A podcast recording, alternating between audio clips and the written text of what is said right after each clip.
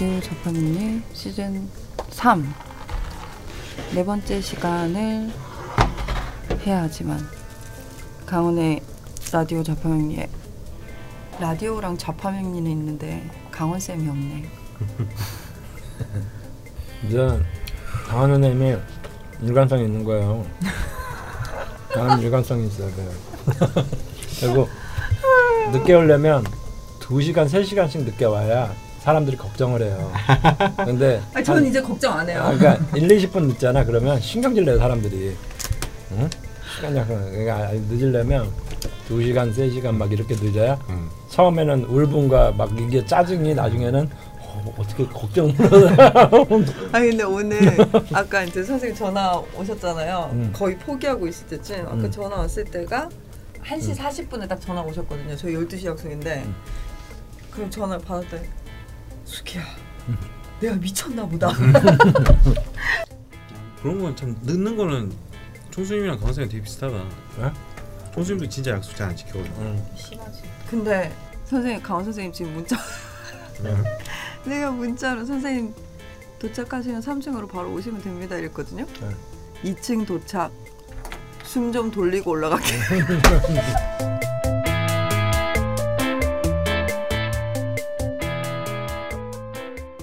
라디오 좌파명리 시즌 3 드디어 네 번째 시간 시작하겠습니다. 드디어. 그러게요.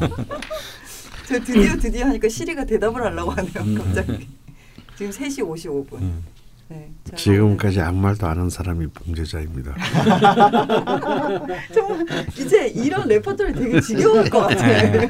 아 근데 강원 선생님 뭐 3시간 30분 늦는 거야.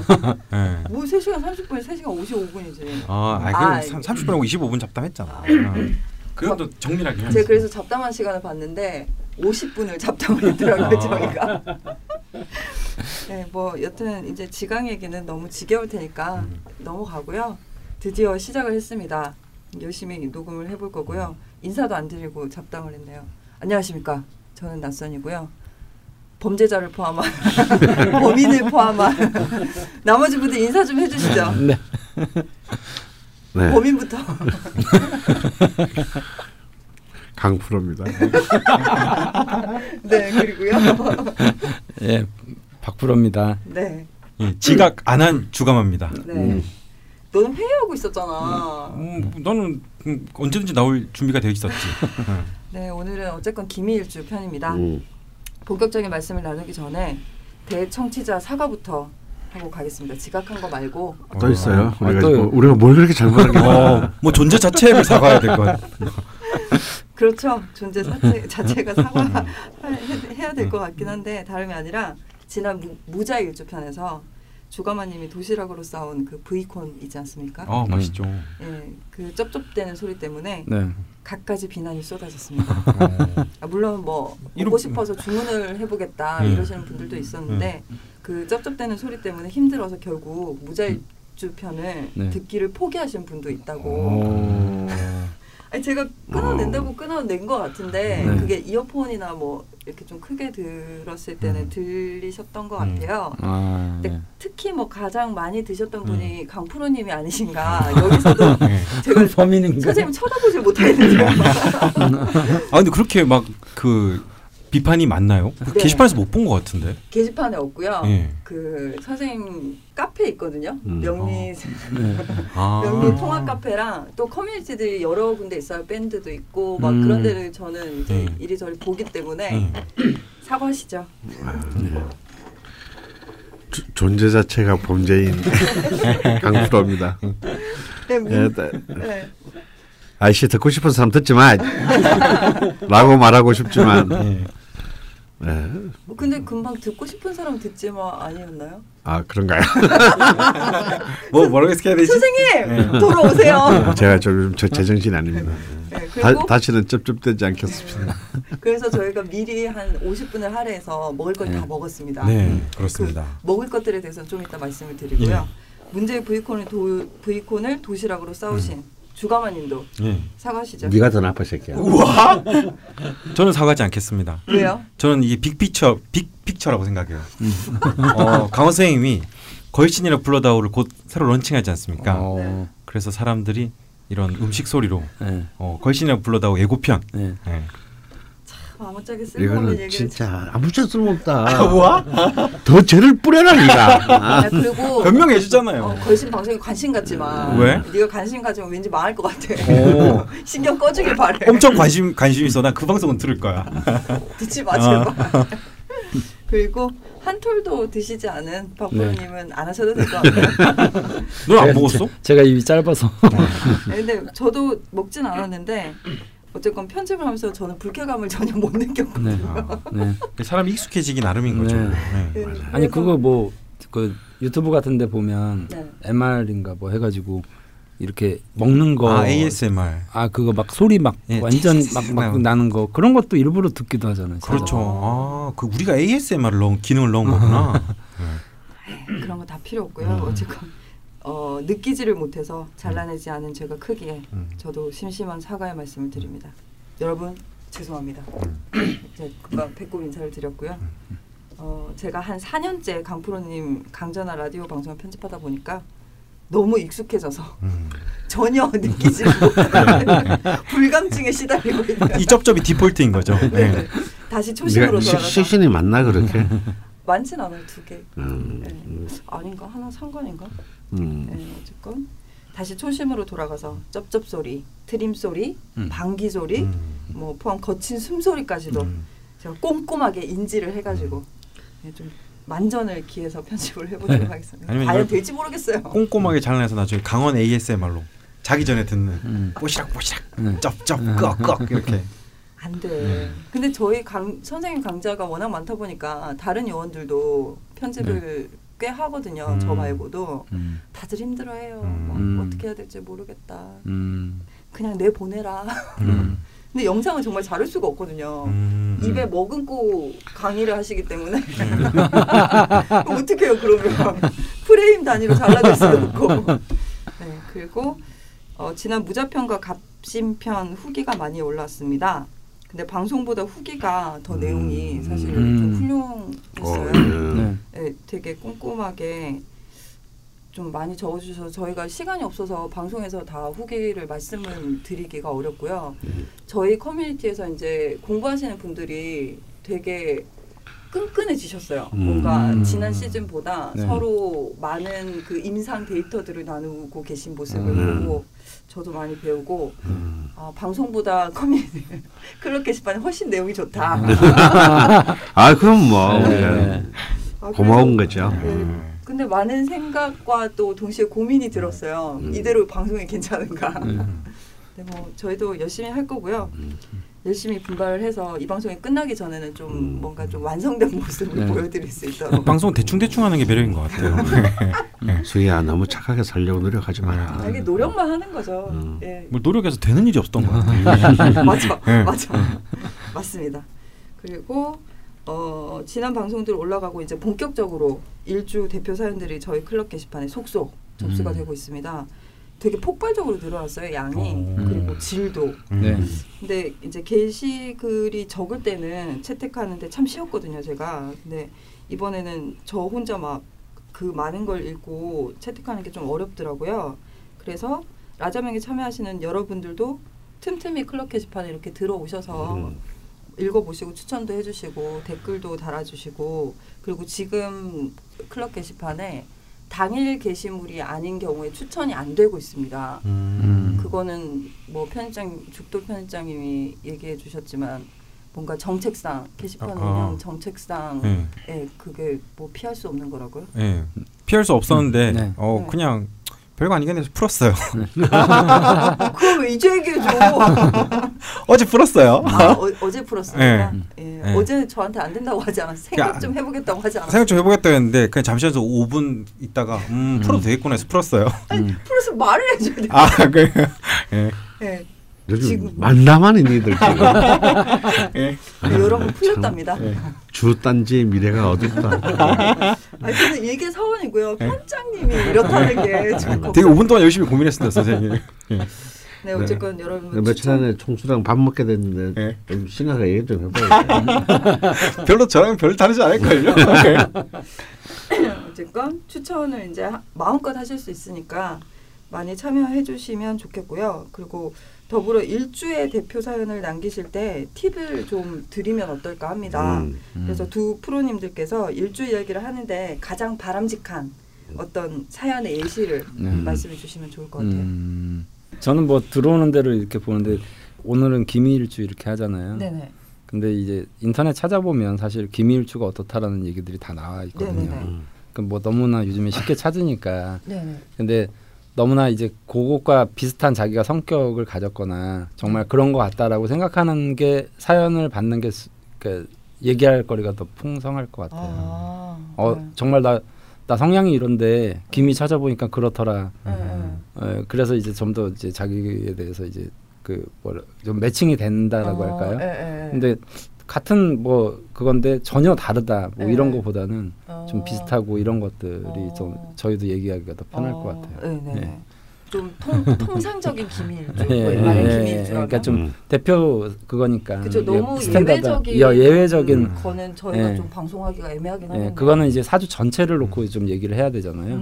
그러니까 같은 뭐 일주로 돼도 뭐 갑인일주인데 뭐 월하고 시간이 다르면 전혀 갑인일주의 성향이 안 드러나는 경우도 있거든요. 그러니까 성향이 비슷한. 한번 저희가 김일주 방송을 하면 돌아오지 못하는데 예외적인 것만 다루면 좀 애매할 수는 있겠네요. 그럼 성향, 그러니까 좀 약간 성향들을 좀 드러내는 글들을 써주셨으면 좋겠다. 특징이 뭐 예를 들면 뭐 김일주 그러면 간여지동 뭐 간여지동이면 뭐 이렇다 저렇다 얘기들이 인터넷에 쭉 나와 있는데 정말 나도 그렇더라 하는 분들이 보내주시면 그게 좀 더 대표성이 좀 있지 않을까. 디테일한 경험 같은 거라든지 뭐 이런 일이 있었다랄지. 그리고 강프로님은요?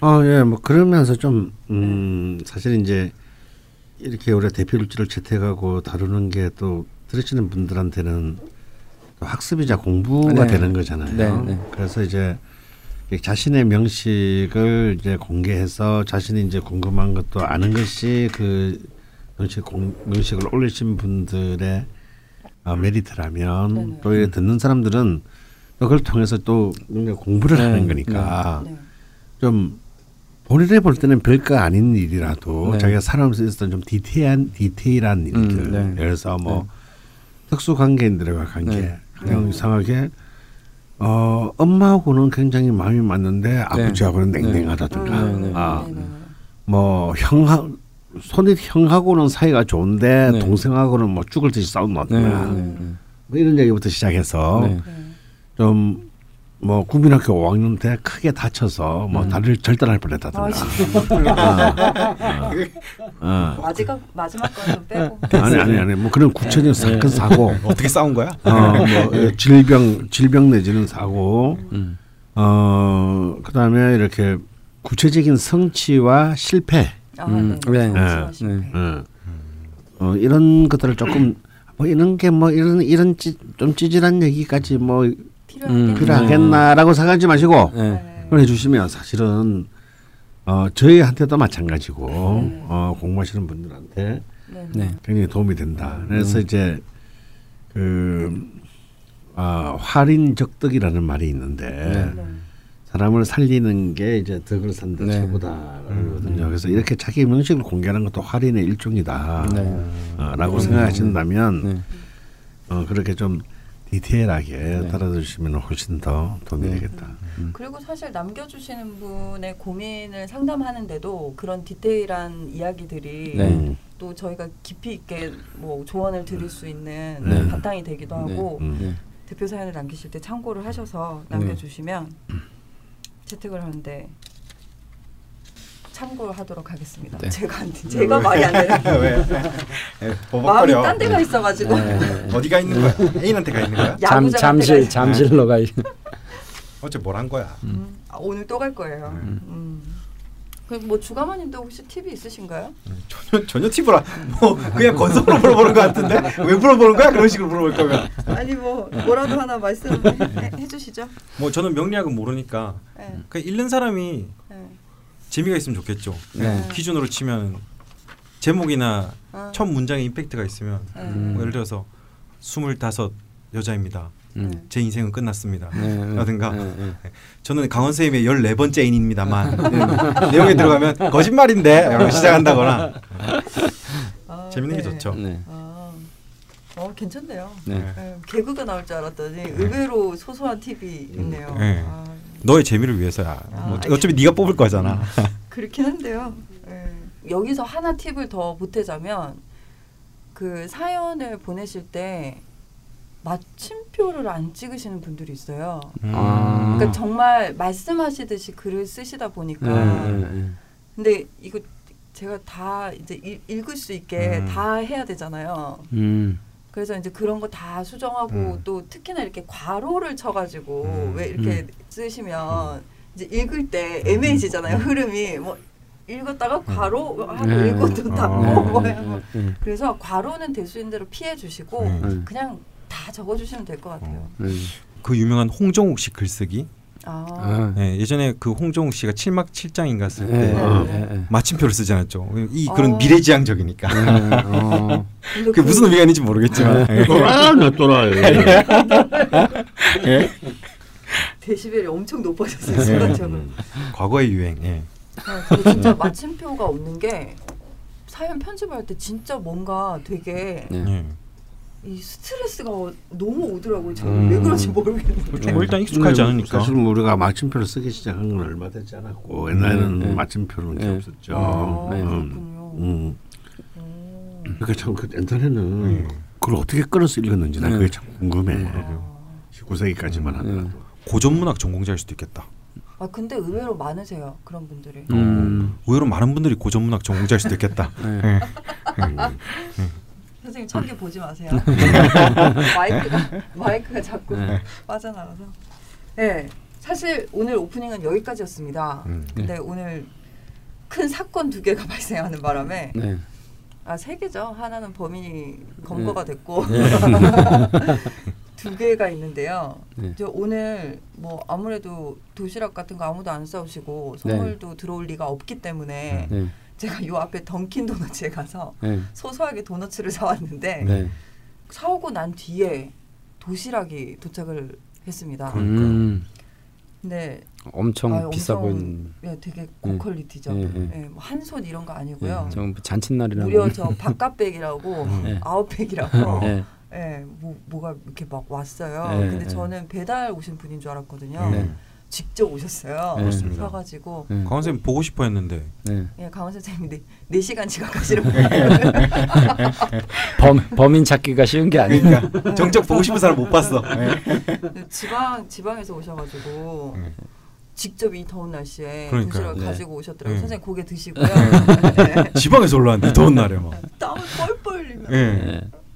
오늘 김일주 대표 사연이신 라나달님 오셔가지고 저랑 죽돌만 인사를 나눴고요. 그래서 되게 감사하다고. 그래서 오늘 진짜 열심히 해야 될 것 같고요. 그러니까요. 그리고 선생님을 기다리고 있는 동안 또 뭐가 왔습니다. 뉴욕 피자 3판이 왔습니다. 피자 맛있게 먹었습니다. 근데 난 센스가 너무 죽이는 것 같아. 보통 피자 보내실 때 콜라는 안 보내시거든요. 피자 선물이 종종 들어오지만 막 피자 뭐 5개 막 6개 하는데 콜라가 없어요. 근데 콜라가 한 판당 1개씩. 섬세한 배려. 나는 왜 콜라를 안 주는 거야? 콜라까지 바라실 줄은 몰랐죠. 선생님 모르셨겠지만 피클도 안 드렸어요. 이 양병기 물림이 지난 방송에 지난 시간에 변호사 갑신 선생님 죽으시면 안 돼요. 선생님 목소리 난 지금 알파치노처럼 하려고 하는데 강원 선생님 말고는 여기 있는 분들은 사실 다 페이북 친구이죠. 지산 선생님까지. 그래서 어저께 이렇게 페북 메신저로 왔어요. 가족들과 어디를 좀 가는데. 지산도 페북을 하나. 저는 친구가 얼마 안 돼요. 한 70명 정도. 재밌어요. 사생활 막 엿보고 그러면 재밌어요. 저는 그 사생활 들통나서 안 한 지 오래됐어요. 그래서 막 녹음하시는. 그게 아니라 같은 무신일 줄은 깨알라서 못하는 것이죠. 그 녹음하시는 도중에 샌드위치라 이런 거 좀 제가 보내드리면 어떻겠냐고. 그래서 이렇게 거절을 했죠. 말씀만으로 되게 감사하다고. 아, 그게 무슨 거절이야. 보라라는 얘기지. 아니, 그래서 이렇게 엄청 제가 이렇게 썼어요. 이미 먹은 것으로 치고 강원 선생님께도 잘 말씀드리겠지만 그래도 혹시나 보내주시면 더욱 감사할 것 같긴 하겠다고. 어쨌든 저는 먹은 것으로 치겠지만 저로서는 이런 맹렬한 기세를 막을 수는 없을 것 같은 그런 기분도 든다고 보내니까 이렇게 보내면 보통 안 보내잖아요. 보내주시더라고요. 뭔 소리야. 이렇게 거절을 했는데도. 야, 네가 진짜 방송 얼굴 다 깎아먹고 다니냐. 한 이렇게 거절을 했는데. 아, 근데 피자가 굉장히 맛있습니다. 그러니까요. 세 판이나 보내줬어요. 기름지고 빵도. 지금 잠깐 이건 뉴욕 피자 광고니까. 아, 근데 진짜. 두 음식 다 너무 따끈따끈하게 와가지고 네, 잘 먹었습니다. 정말 대접받는 기분이었습니다. 너무 감사하고요. 그걸로 인해서 제가 사온 도너츠는 이제 내동댕이 쳐져 있고요. 지금 말라 삐뚤어져 가고 있습니다. 콜라를 달란 말이에요. 선생님 진짜 콜라 드시게요? 일단 야구장 가서 갔다 오라고요? 아 정말 선생님 저 좀 살게. 어렵 좀 가득 나가지고. 그 사이 다 맨날 피자. 나가지 마세요. 나가지 마세요. 나가지 말고 담배를 어떻게 피워? 나가지 말고 담배를 피워. 아니 담배를 분명히 갖고 왔는데. 아니요 선생님 2층에도 없어. 없어. 그걸 금방 누가 가냐. 진짜 금방 와요. 나가지 마세요.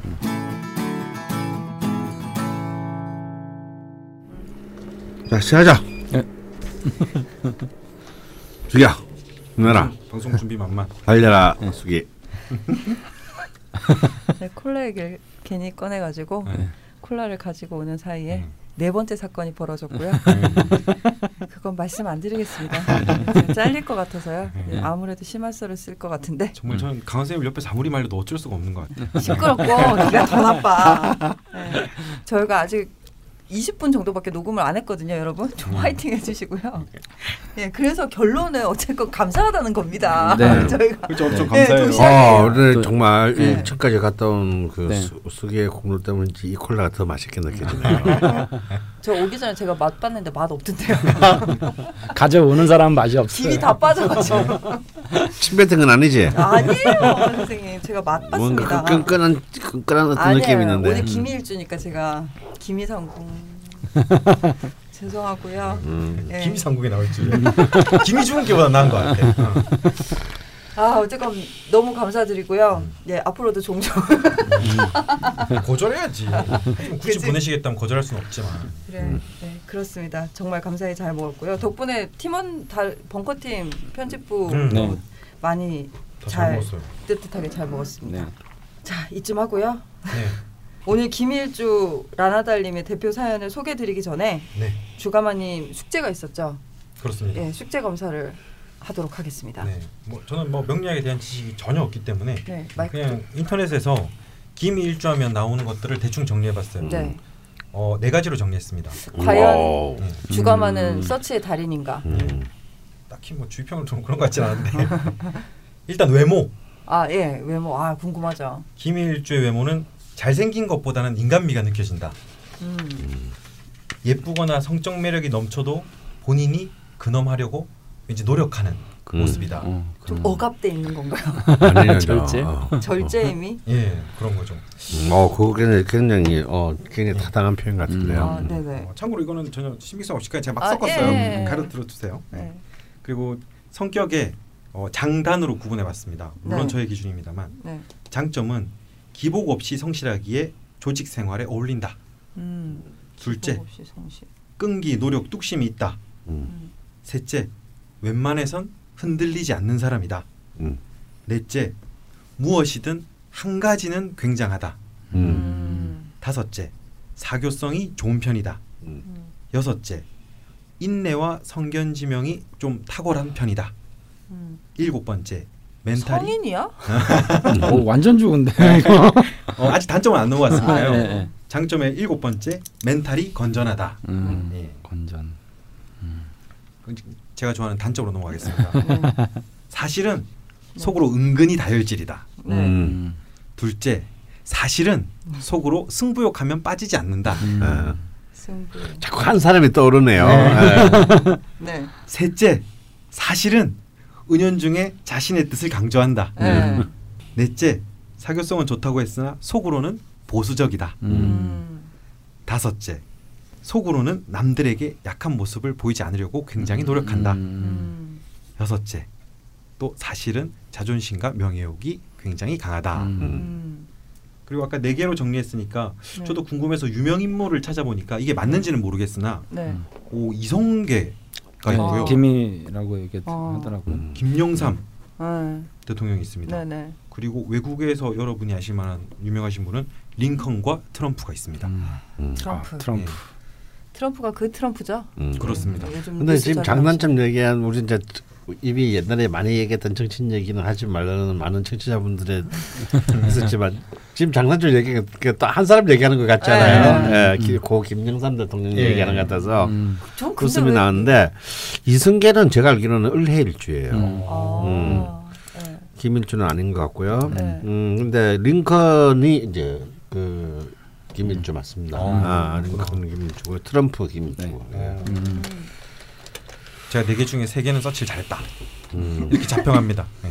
그러니까 그 두 대통령도 다 공화당 아 그러게요. 공화당이구나. 대통령이고 YS는 이제 민주당으로 시작했지만 네. 네. 아시다시피 뭐 그렇게 됐고요. 네, 그렇게 됐고요. 공통점이 있네요.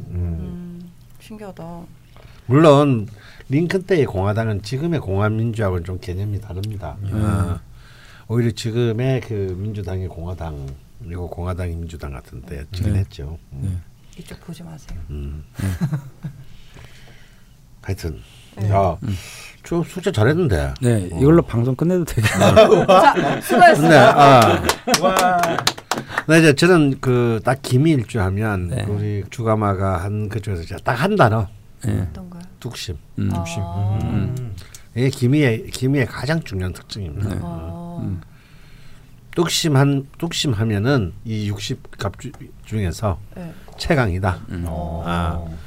다음에 이건 꼭 기미에만 적용되는 게 아니고 기토일간 전반에 좀 적용되는 건데. 네. 기토의 속성이구나. 기토 전반적인 일종의 가족주의.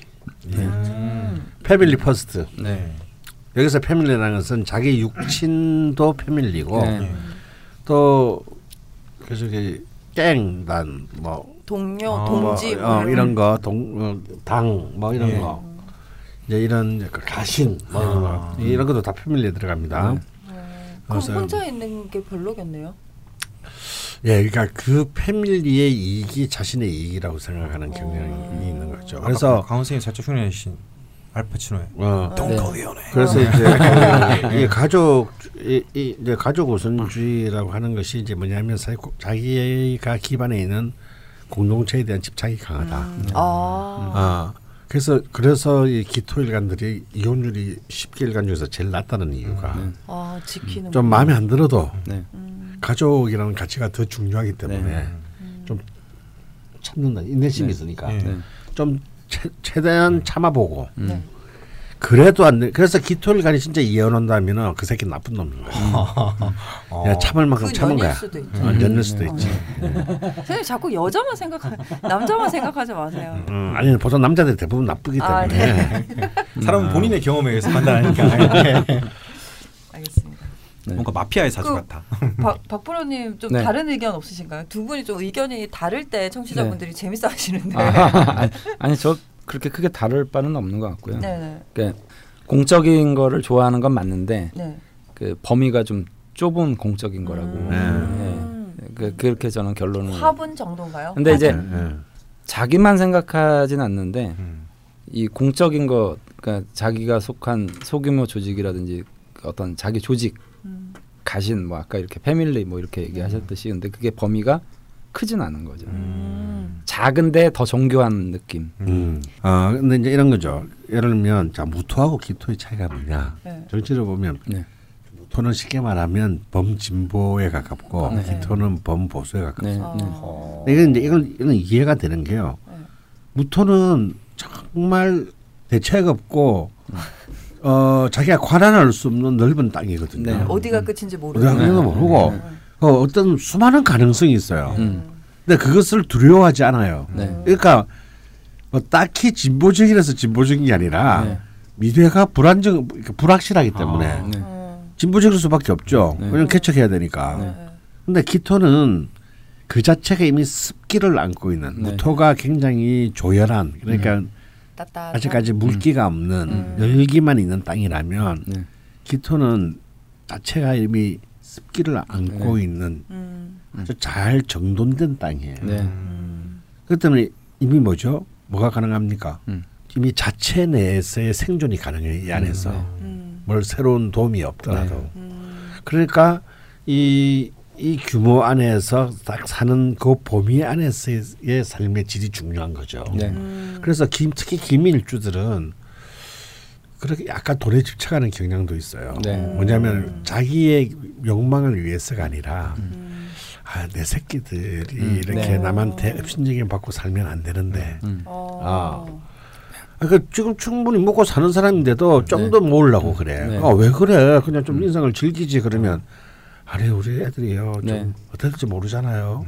이상히 공부도 좀 못하는 것 같고 그럼 나중에 애들이 막 먹고 살 길을 마련해 줘야죠. 사실 그게 사실은 제가 보기엔 바보 같은 짓인데 그게 뭐냐면 이제 이 자기의 딱 정확한 영역에 대한 무한 책임. 그러니까 이제 김영삼도 보면 결국 그것 때문에 흥하고 그것 때문에 망하지만 그래서 그런 아들 때문에 망하는 거고 가신 때문에 이제 올라선 거고 그래서 이제 김영삼의 가신에는 거의 배신이 없다. 뭐 이제 이런 말이 왜 생겨나냐면 아낌없이 이제 이걸 지킨 거죠. 자기라고 생각하니까 그 패밀리가고 통은 컸죠. 막 뭐 돈 줄 때도 막. 아니 그게 사실은 통이 큰 게 아니에요. 그렇게 보인 거지. 그렇게 받아들이도록 느껴지게 한 것이지.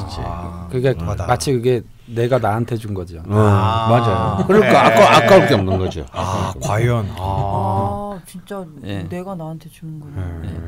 근데 그 뭐 아이가 있고 또 혹은 대통령이었고 이런 뭐 나이가 있으신 분들뿐만 아니라 저의 주위에 어린 20대 초중반 기밀일주가 있는데 기토는 확실하고 일주는 정확히 모르겠는데 되게 어리거든요.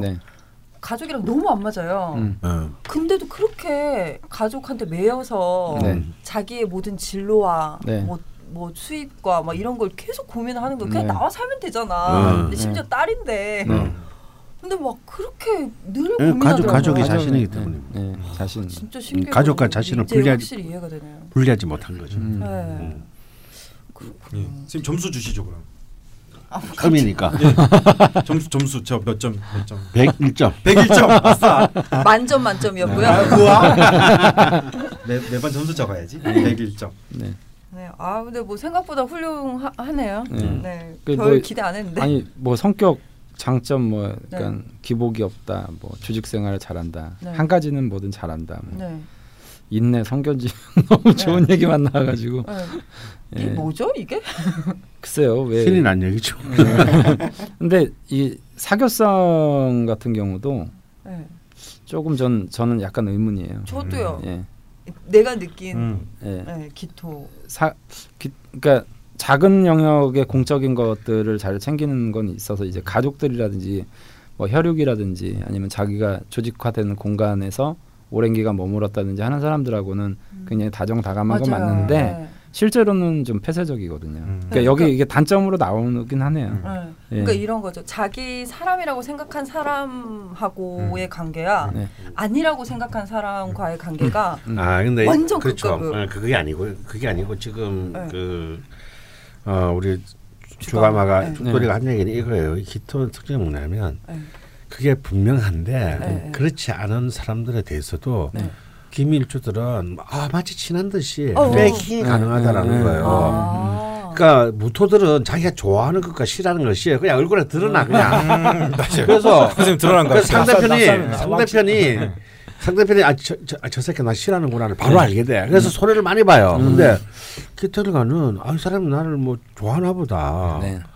자기 편으로 생각하나 보다라고 착각하게 할 수 있어요. 그게 인간이 아주 간교해서가 아니라 그게 그 어디까지나 이렇게 안으로 자꾸 이렇게 수렴하려는 힘인 기토의 특징이에요. 기질이 그렇구나.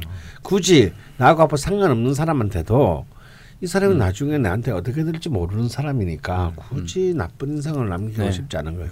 그게 기토의 본능이에요. 그냥 자기는 영토가 작기 때문에 언제 무토한테 합병될지 모른단 말이야. 그 얼음우토가 날 잡아먹을지 몰라. 그렇기 때문에 이게 몸에 배에 있는 습관이 그런 점에서의 사교성이라는 거예요. 그러니까 대외적으로 보여지는. 하지만 속으로는 딱 가르죠. 그거 확실한 것 같아요. 아까 방송 전에도 나선 PD님이 말씀하셨듯이 뭐 네. 어떤 일간들은 사연이 되게 안 들어오고 뭐 이런 거를 물어보시더라고요. 그래서 아마 대체적으로 음간 중에 토일간들이 좀 많이 안 들어올 가능성이 있다. 근데 같은 이제 뭐 음간이라도 이제 정화 같은 경우에는 특히 이제 좀 자기 가시욕도 있고 하기 때문에 근데 이제 금일간들하고 토일간들이 좀 뭐라 그럴까요? 자기를 좀 드러내는 거를 좀 꺼려하는 부분들이 있는데 그 중에서 이제 같은 금일간이나 토일간 중에서 음기를 가진 이제 신금이나 아니면 기토들이 좀 많이 좀 이렇게 좀 소극적이라기보다는 이렇게 자기를 드러내는 거를 그렇게 좋아하진 않는 것 같더라고요. 그게 이번에 사연 받을 때 확실하게 드러난 것 같아요. 저희가 기미랑 정사를 2주간 받았는데 기미는 정말 없고요. 정사는 막 넘쳐 흐릅니다. 그래서 더 소중한 사연이군요. 그래서 이 라나달님의 사연이 정말 소중한데요. 오늘 또 주시고 사연을 그럼 한번 소개해 주시죠. 네. 예. 오늘 얼굴 봤으니까 뭔가 더 떠오르네요. 네. 마이크 좀만 더. 양력 1983년 11월 27일 사시생 남자분입니다. 개해년, 개해월, 기미일, 기사시입니다. 저는 35살의 미혼 남성입니다. 작년에 조울증 판정받은 뒤로 현재까지 1년째 마땅한 직업 없이 쉬고 있습니다. 남들이 말하는 어렸을 때의 저는 발랄하고 정이 많고 영특한 아이였다고 합니다. 중학교 1, 2학년 때는 공부를 빼어나게까지는 아니더라도 큰 노력 없이 전교에서도 상위권에 들 만큼은 했습니다. 그러다가 중학교 3학년 이후부터 모든 게 다 짜증과 분노의 대상이 되어버렸고 공부와도 인연이 없는 사람이 되어버렸습니다. 그때는 존재하는 것만으로도 너무 버거웠으니까요. 최근에 1년 남짓 우울증 치료하면서 알게 된 사실이지만 당시부터 우울증이 이미 발병해 있었던 것입니다. 어쨌든 공부와 담쌓고 지내다가 수능에서 낮은 점수를 받고 지방에 있는 4년제 사립학교 디자인학부에 입학했습니다. 잦은 결석과 지각 때문에 성적이 좋지는 못했지만 제 직업에 대해 흥미로워하는 교수님들도 많으셨고 저도 공부에 흥미를 느끼기 시작해서 대학원까지 진학하게 되었습니다. 순탄치는 않았지만 어찌어찌 대학원을 마친 이후 꽤나 이름이 알려진 디자인 회사에 들어갔는데 일상이 되어버린 밤샘, 수당 없는 초과 근무, 박봉의 클라이언트들의 갑질까지 너무 힘든 게 많아서 새벽에 야근할 때면 바람 쐬러 회사 건물 테라스에 나가 달을 바라보다가 그대로 뛰어내리고 싶었던 적도 많았습니다. 그럼에도 새로운 프로젝트 시작하고 새로운 목표가 설정되면 스스로를 학대하다시피 하면서 일에 몰두하기도 했습니다. 결국 견디다 못해 작년 가을에 병원을 찾아갔다가 조울증 판정을 받았고 얼마 후 퇴사하였습니다. 개인 병원에서 치료가 되지 않아 현재는 대학병원에서 치료를 받고 있습니다. 제가 걱정인 건 35살의 나이에 이렇게 1년을 쉬면서 보냈는데 여전히 그 무엇도 하고 싶은 의욕이 들지 않는다는 것입니다. 그냥 길면 긴 대로, 짧으면 짧은 대로 이렇게 삶을 마감하고 싶기도 하고요. 마음을 다잡고 다시 용기를 내보려는 생각보다 매일 처지를 비관하며 지내고만 있습니다. 그래서 엽죽습니다. 첫째, 이 상황이 언제쯤이면 나아질 수 있을까요? 제가 남은 삶에 희망을 가지고 살아도 되는 것인지 궁금합니다. 스스로를 극한 상태까지 몰다가 번아웃이 되기를 반복하는 것, 우울증이나 조울증을 앓게 된 것이 제 일주 성향과 관련이 있을까요? 둘째, 과거 몸담았던 어깨로는 도저히 돌아갈 수가 없을 것 같아 전부터 꼭 해보고 싶었던 다른 일. 실내 디자인 또는 한의학으로 업종 변경을 고민 중인데 이쪽의 업종들은 제 사주와 인연이 있을지 알고 싶습니다. 만일 한의학으로 공부를 하게 되면 앞으로 몇 년의 시간을 투자해야겠지만 남은 삶의 보람을 생각하면 그만큼 투자할 가치가 있다고 느껴지네요. 실내 디자인도 사람들을 행복하게 해주고 싶어서 끌리는 것이고요. 제가 많이 아파 보니 다른 사람들을 행복하게 해주는 일에 더 끌리는 것 같습니다. 아니면 목표지향적인 일과는 거리가 먼 공무원 생활 같은 걸 해야 하는지요? 올려주시는 방송 언제나 잘 듣고 있습니다. 강원 선생님 아니었다면 제가 이런 공부할 기회도 없었을 거라 생각해보면 너무 감사하고 뭉클합니다. 언제나 행복하고 건강하시길 기원합니다. 네. 네. 아, 오늘 얼굴을 뵙고 방송을 하려니까 네. 네, 좀 마음이 그러게요. 아, 그리고 잘생겼어요. 맛있는 것도 네. 잘생기셨어요. 네. 나보다 아닌 것 같기도. 아, 저만 유일하게 못 뵀네요. 네, 저도 못 뵀어요. 근데 저는 사연을 딱 보고 봤을 때만 해도 처음에 제가 그저께인가 아는 사람인 줄 알았어요. 똑같은 아니 그러니까 그 저기 상황 요 지금 상황 되기 전까지 상황이 거의 같은 분이 계셔가지고 그래서 깜짝 놀래가지고 이렇게 그 성년원인을 확인해 보니까 성년원인은 많이 달라서 그분은 이 얘기는 뭐냐면 이 업계에 종사하는 분들 중에 이런 고난을 겪고 있는 분이 너무 많다는 거예요. 네. 그런 문제도 있네요. 하긴 사실 또 야근을 너무 많이 할수록 누구든 우울증에 걸리기 쉽죠. 네. 이 그런 야근이라고 하는 것은 제가 볼 때 사실 조직적 범죄거든요. 네. 그건 이제 법률로 금지시켜야 됩니다. 그런 인간으로서 인간적 삶을 살게 만들 삶을 박탈하는 행위거든요. 그것도 뭐 야근을 해서 한 1년에 어쩔 수 없이 한 하루 정도 하는 거는 예쁘게 봐줄 수 있지만 뭐 일주일에 뭐 4~5일을 뭐 그냥 야근한다. 대부분 대기업 다 그렇거든요. 그건 너희들은 개돼지다라는 돈을 왕창 안겨주면서 너희들은 개돼지야 인간 흉내 내지 마라고 얘기하는 건 같습니다. 왜냐면 이게 그 돈을 받으면 뭐예요? 멘탈이 다 깨진다. 특히 이제 라나달처럼 돈까지 제대로 받지도 못하고 이렇게 되면 뭐예요? 네. 사실 이런 것들은 그냥 처형시켜버려야 돼. 재판 없이. 그런 더러운 자본가들은 전부. 아 근데 이게 폐해가 더 이제 뭐 이렇게 다른 방면으로 또 빠지는 게. 네. 그러니까 뭔가 업무 시간에 업무가 해결이 안 돼서 야근을 하게 되잖아요. 그럼 이거는 나의 업무 능력의 문제인가 아니면 업무량이 많은 것인가라는 고민이 또 들거든요. 그러니까 그러면서 자기를 존먹는 거죠. 계속 뭐가 잘못된 거지? 얘기가 좀 오늘 라나달님의 개인적 사연 말고 사회적 사안이기 때문에 그렇습니다. 제가 실제로 방금 나스니 한 얘기를 저도 이제 나이를 먹었잖아요. 나름 이제 막 사회 중추를 이루는 분들도 내 친구들 중에 있을 수 있고 많죠 사실. 그래서 사회 복날 때문에 이제 뭐 옛날 동창들이 모여서 대회에서 이제 복다림을 했습니다 지난주에. 지금 한국 노동자 계급의 이제 생산력에 대해서 이제 나온 거예요 얘기가.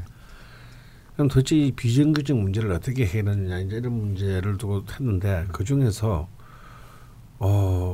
어차피 보수인의 합병 말고 참 나하고 비슷한 생각을 가진 아이까지 대기업 노조들이 정신 차려야 된다.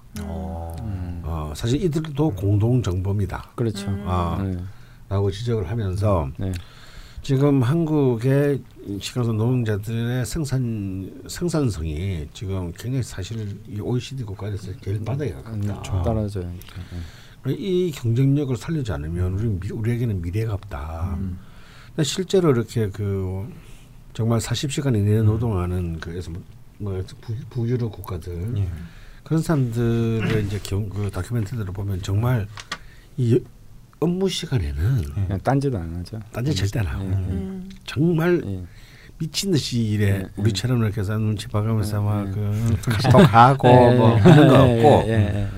어떻게 저렇게 쉬지 않고 일을 할 수 있을 정도로 일을 하고 진짜 시간 딱 되면 땡 하면 뭐 누가 뭐라도 그냥 휙 나가버리잖아요. 그러니까 그건 뭐냐면 자기의 일과에 대해서 자기가 책임을 진다는 얘기거든. 그런데 그렇다고 해서 다시 말해서 다 인정하는데 한국의 노동자들의 생산성이 떨어진다고 해서 그 떨어지는 생산성을 노동자들에게 부과하는 행위는 폭력이라는 거예요. 그러면 그런 노동자들에게 철저하게 그런 생산성을 요구하고 그런 교육을 시켜서 만들어야 되는 것이지 아니면 뭐 업체를 만들든가 뽑아놓고 너희들 못하니까 밤 10시까지 해야 돼. 아시다시피 휴일에도 나와서 해야 돼. 네. 라고 하는 것은 사실은 논리적으로는 맞는 것 같지만 나는 오히려 그렇게 유도를 하려고 하는 것이 그들의 전략적인 그 사고가 아닌가라는 생각을 한다는 거예요. 네. 왜? 그래야 이들이 개돼지가 되니까. 그렇죠. 일단 생각할 시간이 없으니까. 또 얼마 전에 그 트럭 운전사, 그 네. 버스 운전기사 졸음운전. 예, 졸음운전도 시간표가 무슨 16시간이라고 18시간이라고. 저는 제 시간표 보는 줄 알았는데. 아니, 그것도 문제잖아요. 그러니까 이제 버스가 돌아오는데 그 돌아오는 그 회절지가 대도심이니까 차가 쓸 데가 없는 거죠. 네. 이론상 휴식이 불가능한 거죠. 네. 화장실도 못 가는 거고. 네. 그러니까 사실 지금 우리나라에 생각보다도 화장실을 가지 못하는 노동이 너무 많다라는 거예요. 택시 운전기사분들 제일 고로운 게 그래서 막 신부전 그래서 만성 신부전 이런 것들이 이제 막 발생하는 거죠. 왜냐하면 해결을 못하니까. 그렇죠. 네. 지하철도 그렇고. 그런 거 보면 참 우리는 학교 때부터 야간 자율학습이 야자 인간의 내가 그래도 제가 알기로는 한 25살 때까지는 계속 이렇게 사고를 거치면서 성장하는데 그 잠을 못 자고 하는 게 되게 애한테 엄청 큰 영향을 미친다고 그러더라고요. 고등학교 때부터 그냥 직장인 될 때까지 계속. 근데 이게 웃긴 게 저는 지금 여기서 일을 하고 있지만 요 전 직장이 그래도 회사 좀 큰 회사였거든요. 근데 제가 말씀이 진짜 잊혀지지가 않는데 거기도 업무량이 좀 많았어요. 그래서 근무 시간 정해져 있지만 따로 이제 거기서 해가 아니라 내가 이걸 오늘 해결 못하면 내일 일을 못해요. 그러니까 자연히 남아서 야근을 하게 되는 거예요. 뭐 기본 하루에 3-4시간 정도. 근데 그걸 하다가 이건 좀 요구를 해야겠다. 개선을 해야겠다. 왜냐하면 시스템이 딱딱딱 정해져 있는 건데 계속 예외 상황이 너무 발생하니까 그래서 부장님이 이제 왔을 때 저희 쪽에 말씀을 드렸어요. 이렇게 해서 보통 퇴근이 빨라도 9시다.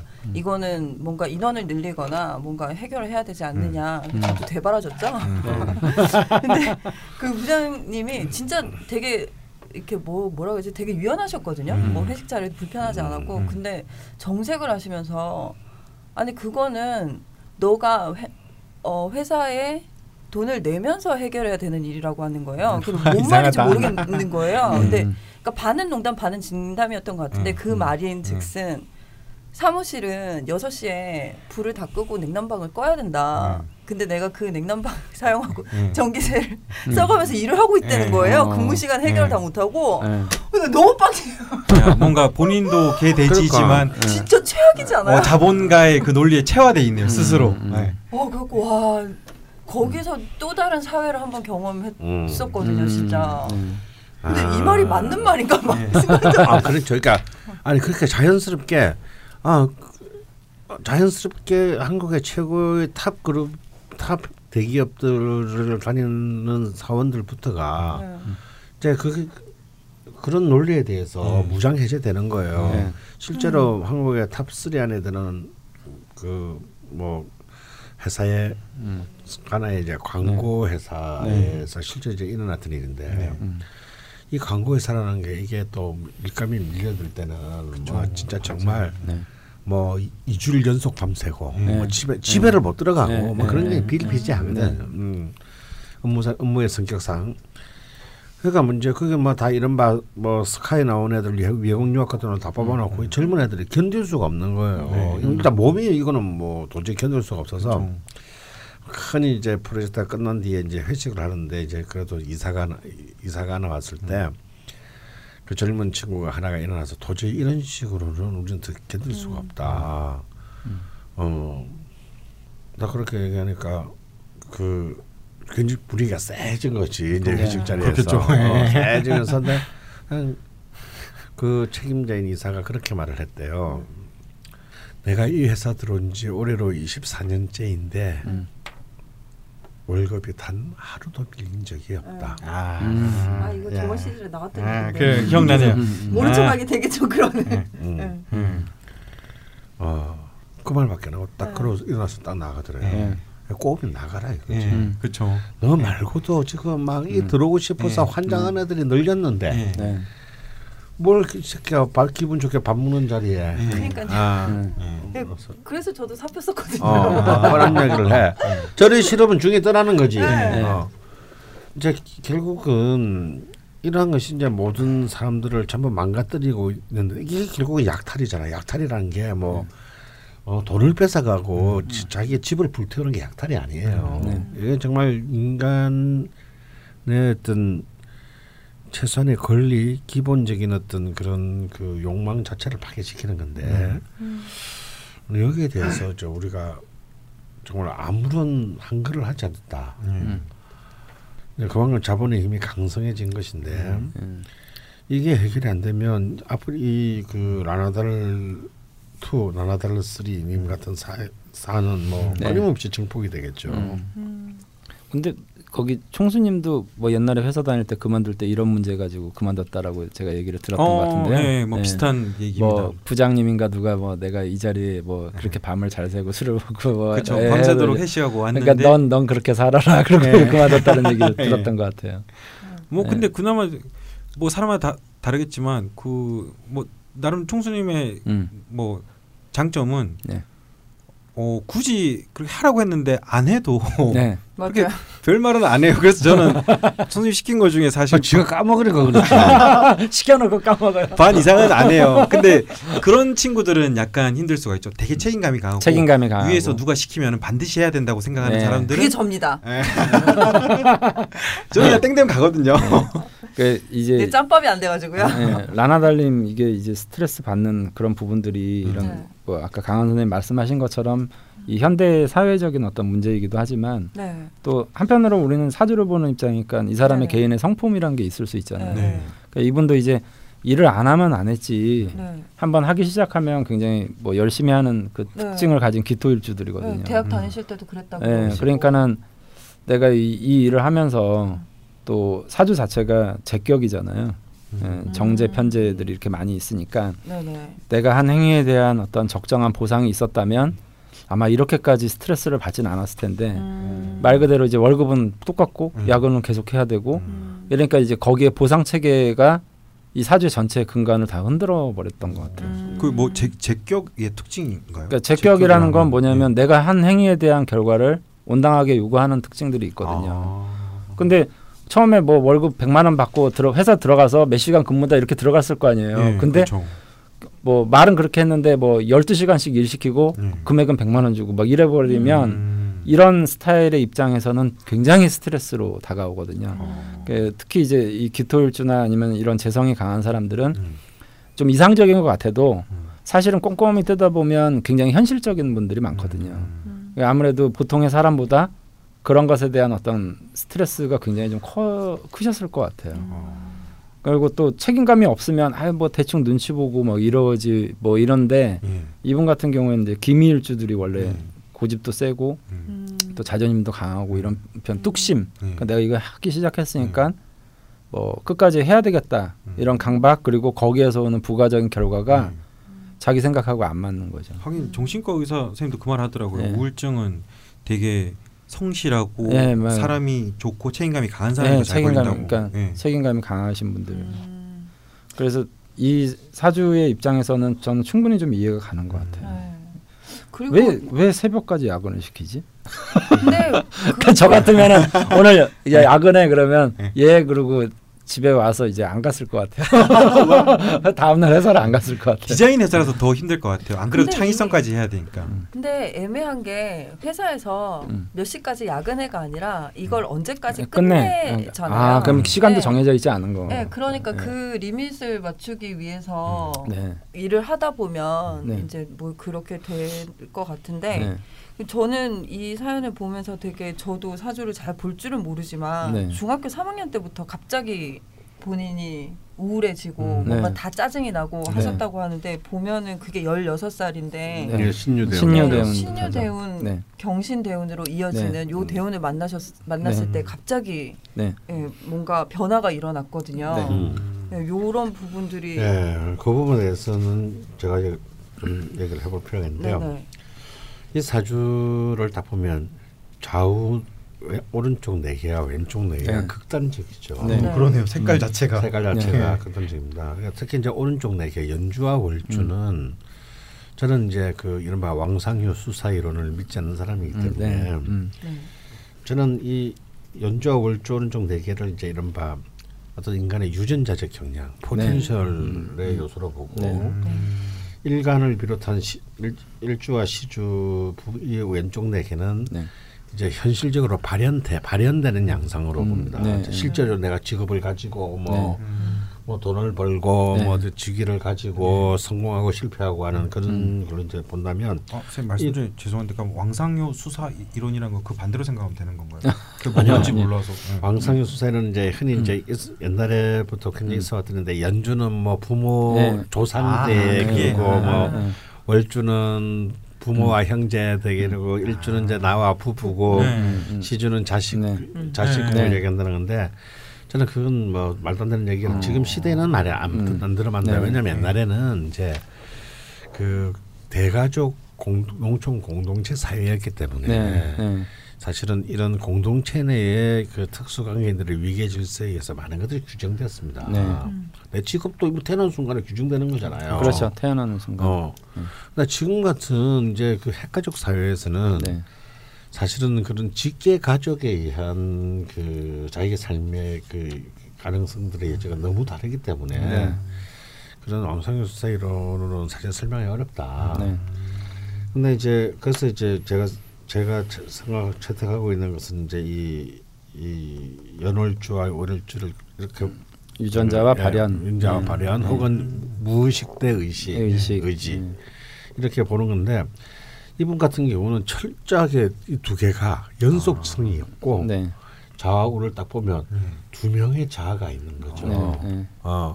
근데 이 오른쪽의 영역, 그러니까 이제 이른바 포텐셜의 영역은 너무 강력한 계일주 두 개가 차지하고 있어요. 그러니까 이건 너무 뭐랄까 멘탈 상에서의 균형이 너무 심하게 무너져 한쪽으로 가 있는 상태인 거죠. 굉장히 사실 멘탈적으로 이미 굉장히 투머치 너무 강해서 이제 사실상의 어떤 그런 그 위기가 대운에 따라서 어떤 위기가 증폭될 가능성이 높은데 바로 그래서 술토 임술일 때만 하더라도 자신이 용신인 토가 버텨주고 있었기 때문에 이 수가 이사 공부를 잘한다 그랬잖아요. 제가 이럴 때. 그러니까 명석한 친구로 이렇게 됐지만 갑자기 신유로 넘어가면서 이제 완전히 물이 둑을 넘어버렸어요. 순간적으로. 왜냐하면 금생수니까. 이 식신이 갑자기 너무 과다한 수재성을 해주면서 이제 이 수가 너무 고립 때도 우울증이나 자폐에 걸리기 쉽지만 이렇게 과다해지게 되면 통제가 불가능해지기 때문에 다만 이게 과다했기 때문에 본인은 자각하지 못했던 겁니다. 그렇지만 이 식상의 기운이 사실은 어찌 보면은 왼쪽 4개와 오른쪽 4개를 중재하는 꼴이 돼요. 또 금은 토생금 통간의 역할을 하죠. 그러니까 이 식상이 통간의 역할을 하면서 또 이게 뭔가를 또 활성화시킨 거예요. 잠재적인 요소와 현실적인 요소를 또 연결을 다리를 놨습니다. 그럼 식상이 이제 예술이나 창의적인 어떤 그런 것이기 때문에 또 디자인에 꽂혀가지고 또 열심히 할 수 있었던 거예요. 인정받으셨고. 근데 그게 사실은 이게 좀 문제예요. 이건 뭐냐면 스스로 본인은 이렇게 말씀하시지만 아마 스스로가 이런 분들이 있거든요. 한번 이렇게 또 꽂히면 진짜 질주합니다. 좋아서 너무 재미있어서 하나하나 자기가 이렇게 늘어가는 것들이 막 너무 신나서. 근데 이분이 지방대를 나오셨고 그러면 또 이 디자인기가 또 웃겨요. 솔직히 그런 창의적인 부분이 뭐 이 사람이 대학을 어디 나왔는지 뭔 상관이에요. 예를 들어서 관시 그러니까 관계로 비즈니스를 해야 되는 경우는 그래요. 좋은 대학 나오고 좋은 고등학교 나오는 게 의미가 있을 수 있습니다. 왜냐하면 너 이렇게 뭐 선후배 중에 뭐 좀 누구 가장국장 찾아가서 좀 로비 좀 해봐 뭐 이런 데 써먹어야죠. 정치부 기자들 특히 정치부 기자들 뭐 하도 언론 이런 데서도 왜 좋은 대학 나오는 사람을 쓰느냐 다 그런 걸 위해서거든요. 디자인에 그런 게 뭐가 필요해요. 그럼 그 디자인 자체가 결정하는 건데 그런데도 여기도 또 차별이 있다 이거야. 그래서 이런 거는 억울한 경우죠. 네. 왜냐하면 아까 말한 방금 전자의 영역의 경우는 그래 그것도 능력이다라고 생각해 줄 수 있지만 네. 뭐야 디자인만으로 승부를 해야 되는 경우에서 뭔가 자기한테 드디어 노골적인 혹은 노골적이지 않고 보이지 않는 차별들을 일상적으로 당하게 됐을 때 이거는 진짜 견디기가 어려워집니다. 왜? 이게 이 금의 대운에서 금수의 기운이 너무 이제 현실적인 자신의 기운을 넘쳐나 버렸기 때문에 통제가 불가능한 거죠. 네. 그것이 이제 지금 26 특히 경신대운 왜 이 신이 왜 중요하냐면 이 사신 합수가 돼가지고 이 신금이 다시 말하면 한신인 신금이 기구신으로 바뀌어서 아주 치명적인 몰매를 정신적으로 몰매를 맞았다고 볼 수 있어요. 네. 그러면서 이제 병원에 가보니 우울증이다. 이제 작년에 그만두시게 되고 작년에 그만두셔야 되고 된 거예요.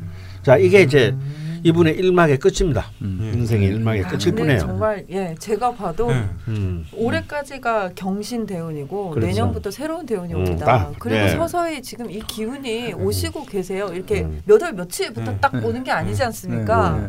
그러게요. 저 잘 모르죠. 선생님 말 듣고 보니까 금이 35에 끝나니까 36부터 바뀌는 거네요. 그게 내년이고 심지어 기미대운입니다. 기미일주신데 기미대운이 오네요. 이 기미는요. 이분의 일생에 기미와 그 다음 무는 이분의 일생에 있어서 굉장히 훌륭한 특히 이런 분들이 이제 이런 막 보분이라 그러죠. 자기의 일주와 같은 운이 와야 됩니다. 그래야 균형이 딱 맞아지니까요. 저는 이제 전혀 다른 인생의 이막이 이분을 기다리고 있을 거라고 생각을 하는데 기다리고 있는 게 아니라 본인의 것을 이제 쟁취해야죠. 근데 저는 이미 이분이 그 말에서 그 이분이 라나달님이 이미 답을 알고 계신 거예요. 이 정도면은 이분은 충분히 우울증에서 탈출할 수 있습니다. 근데 되게 마무리가 희망적이지 않으세요? 앞에는 되게 뭐 조울증과 이 지내오신 걸 뭐 떼어내리고 싶으셨고, 근데 마무리 보면 언제쯤 끝나나요? 근데 보통 질문을 이렇게 안 하시거든요. 끝나기는 하나요? 언제까지예요? 그냥 죽을까요? 뭐 이런 식이거든요. 진짜로 요새 그런 사람도 많거든요. 우울증이 심해지면 사실 미래에 대한 생각을 할 수가 없어요. 근데 되게 미래를 궁금해하시잖아요. 그래서 아 이게 벌써 그 기미대운의 기운이 벌써부터 좀 오지 않았나 뭐 혼자서 그런 생각을 했었거든요. 맞습니다. 근데 이제 아직까지는 정년이니까 굉장히 힘든 기운이 남아 있을 거예요. 내년은 기미대운의 무술년입니다. 또 그 무토가 이제 재성 개수랑 합을 해가지고 인성으로 바뀌기 때문에 원국의 개수까지도 이제 사실상 묶어가지고 정지시키죠. 너무너무 깃발날리는 해가 될 것이고요. 그래서 올해가 아니라 지금 결심을 하세요. 저는 라나달님이 생각하시는 것 중에서 나는 한의학이라고 봅니다. 장학 선생님도 똑같아요. 네, 저도 같은 생각이에요. 이분은 그걸 하기 위해 태어나신 분이에요. 어머, 잠깐만. 다만 이제 이 편재라는 것이 기운이 워낙 강해가지고 이것이 그 이 일막을 전체를 이제 지배를 했는데요. 이번에 이제 용의신이 이제 화토 그러니까 이제 비급과 편인인데 이분한테 가장 잘 어울리는 근데 이분의 말 속에 답이 다 있어요. 이분의 그 정말 키워드는 활인적덕입니다.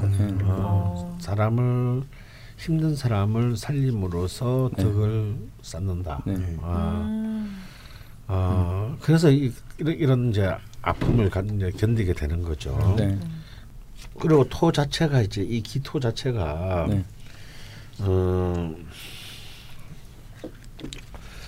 이 아까도 말씀드렸지만 이게 습토잖아요. 그래서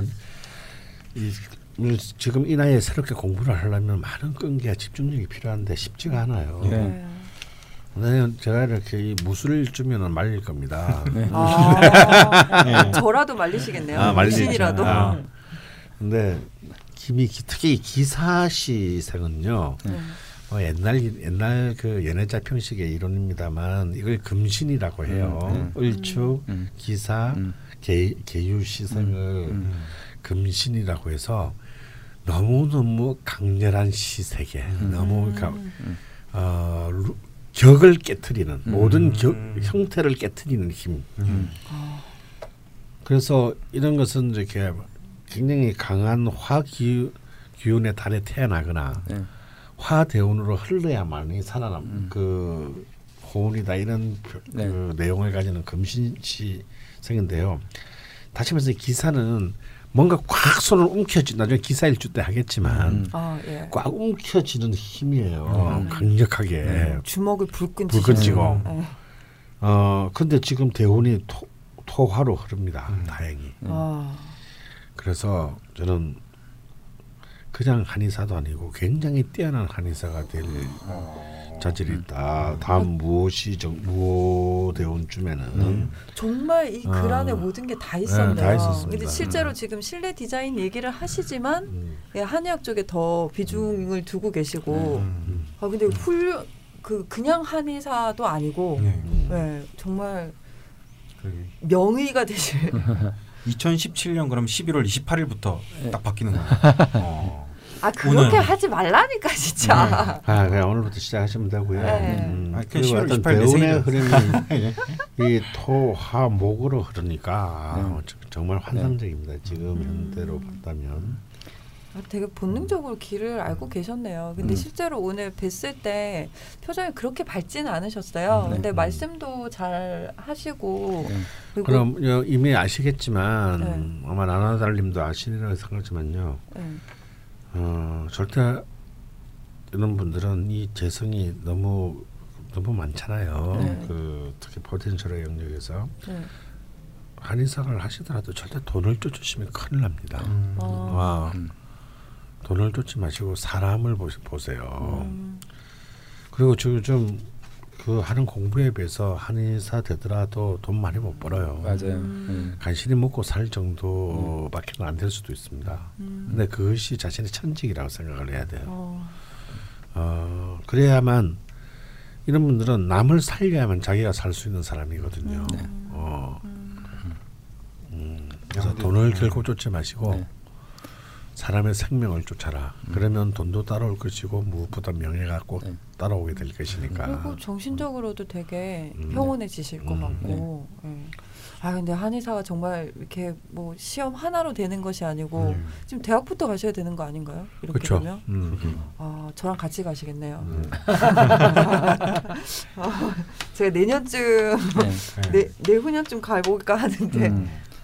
뭐 이 라나달님 이제 사주가 강원 선생님 말씀하신 대로 그 좌우의 어떤 그 연과 월 그다음에 일과 시가 전혀 판이하게 다른 양상이잖아요. 그러니까 분명히 이런 분들이 이제 인생에 좀 반전이 있는 경우들이 많고 제가 예전에 뭐 영화 이렇게 그 감독들 강원 선생님이 사주 가져오셨을 때 연부터 시까지 이렇게 쭉 이어져서 가는 경우들은 어려서부터 끝까지 이제 한 길을 가거나 뭐 대가가 된다 이렇게 얘기를 했던 기억이 있거든요. 근데 이런 경우에는 좀 반전이 있는 케이스로 저도 분류를 하고 또 다른 측면으로는 이분이 대체로 이제 사주적으로 저 시에 있는 사화 저게 너무나 중요하거든요. 그러니까 조우로 보나 아니면 억부로 보나 조우라는 건 이제 기온이죠. 그다음에 억부 강약으로 봐도 저 사화가 아주 중요한 역할을 하는데 문제는 이제 신유 경신이 언뜻 보면 이렇게 통관이라고 해서 토하고 수를 중재하는 역할을 하는 것 같지만 사실은 저 사화를 아주 다 무력하게 하고 그렇죠. 있었거든요. 사신합수 사유합. 사유화 그러니까 사유축 궁극으로 만들거나 아니면 사신합수로 해서 그 저 사화를 무력화시키는데 문제는 저 사화가 햇볕이거든요 원래. 그러니까 햇볕이라는 건 원래 자기 현실적 세계와 어떻게 보면 가치관을 의미하는 건데 그런 가치관이 무너졌기 때문에 이제 정신적인 어떤 공허함, 조울 뭐 이런 게 오는데 문제는 이제 36세가 되면서부터 이제 저 사화들이 이제 사화 그러니까 사오미 화곡으로 흘러가잖아요. 그러니까 이제 가치관이 좀 더 뚜렷해지고. 그러면서 이제 다시 저희, 동토의 해가 뜨는 거죠. 그러면 이제 이분이 해야 될 일이 저렇게 햇볕이 빛나면 해야 될 일이 뭐냐면 당연히 저 땅에다가 목을 키워야 되거든요. 그러니까 목이라는 건 명예를 의미하기 때문에 아, 예. 강원 선생님 말씀하신 것처럼 이제 명예를 자기 자존심과 명예를 가지고 살아야지 이제 저 재물은 거기에 오는 부가적인 요소일 뿐이라는 생각이 들어요. 재물을 추구한다 해도 재물이 모여지지도 않아요. 재다신약하기 때문에 또 그래서 앞으로 운세는 정말 이분은 완전 그 36세를 물론 36세 땅 쳐가지고 갑자기 거부가 된다 이건 아니더라도 계속 저 이후부터는 점진적 발전을 기대할 수 있는 유형의 사람으로 좀 분류가 될 수 있을 것 같아요. 굉장히 이제 뭐 성품도 좋으신 것 같고 그래서 앞으로 발전이 좀 많이 기대가 됩니다. 아, 정말 섬세하다고 느꼈던 게요. 그냥 되게 뻘쭘하잖아요. 네. 아까 뵀을 때 네. 뭐 어떻게 해야 될지 모르겠는 거예요. 저도 선생님도 언제 오실지도 모르고 연락도 안 되는데 하고 근데 제가 뭐 좀 어쩔 줄을 몰라 하니까 나 바쁘신데 볼일 보시라고 그냥 정말 도시락만 주시고 가시려고 하시더라고요. 근데 보통 대개는 그렇지 않잖아요. 막 뭐 방송도 보고 싶으실 거고 막 선생님도 뵙고 싶으실 거고 한데 되게 배려해 주시더라고요. 막 계속 가셔도 된다고 그냥 땀을 뻘뻘 흘리면서 오셨어요. 그래서 아, 오늘 내용이 잘 나왔으면 좋겠다 막 내심 이런 마음이 있었는데 아 밥도 맛있고 참 내용도 좋고 좋네요. 그러니까 원래 이 먹을 거를 이렇게 남들한테 대접하는 게 그 공덕이라고 그러니까 이를 말할 수가 없잖아요. 그래서 그렇죠. 보통 이제 뭐 식당 같은 데 가면 요즘에는 그런 거 없던데 사탕 이렇게 올려놓잖아요. 아, 예. 그거 이렇게 먹으면 반드시 또 되돌려줘야 돼요. 가서 또 먹게 되고 근데 이분은 밥을 엄청나게 맛있는 걸 사오셔가지고 저는 그래서 안 먹었습니다. 갚기 싫어서. 식사를 하고 오셨어요. 와, 제가 먹을 폭이 없어요. 난 탈탈 긁어 먹었는데. 아, 원래 저희가 원래 2주분에 해야 되는데 오늘 부득이 한 주분만 하게 돼서 식사 시간이 없어지는 바람에 저희는 시작할 때 좀 깔끔하게 비웠고요. 그리고 이제 마지막은요. 갑자기 점핑. 아, 아이고 마지막까지 최선을 다해야지. 야, 이분은 잘해드려야 돼요. 이 사연 예고하면 계속 이렇게 되는 거예요. 이게 적선지가 필리어경이라고. 받는 건 내가 다 받는 거야. 여러분 오해는 하지 마십시오. 라나달님이 어느 동네에서 살고 계신지는 잘 모르겠어요. 네, 가급적이면 고층에서 사셨으면 좋겠고요. 또 동시에 땅을 가까이 하셔야 돼요. 하늘 좀. 왜냐하면 그래서 약간의 지금 아이도 좀 멘탈상으로 힘든 걸 지금 알고 계시니까 좀 그런 뭐 일을 하시다가 혹은 공부를 하시다가 힘들 때는 이 기기라는 기토가 두 개 나란히 있잖아요. 이게 이제 작은 범위의 역마를 의미합니다. 도보 여행. 그러니까 혹은 산책, 뭐 여행이 힘들면은 산책, 땅을 많이 이렇게 밟고, 많이 밟고 좀 돌아다니면서 생각을 좀 정리하고,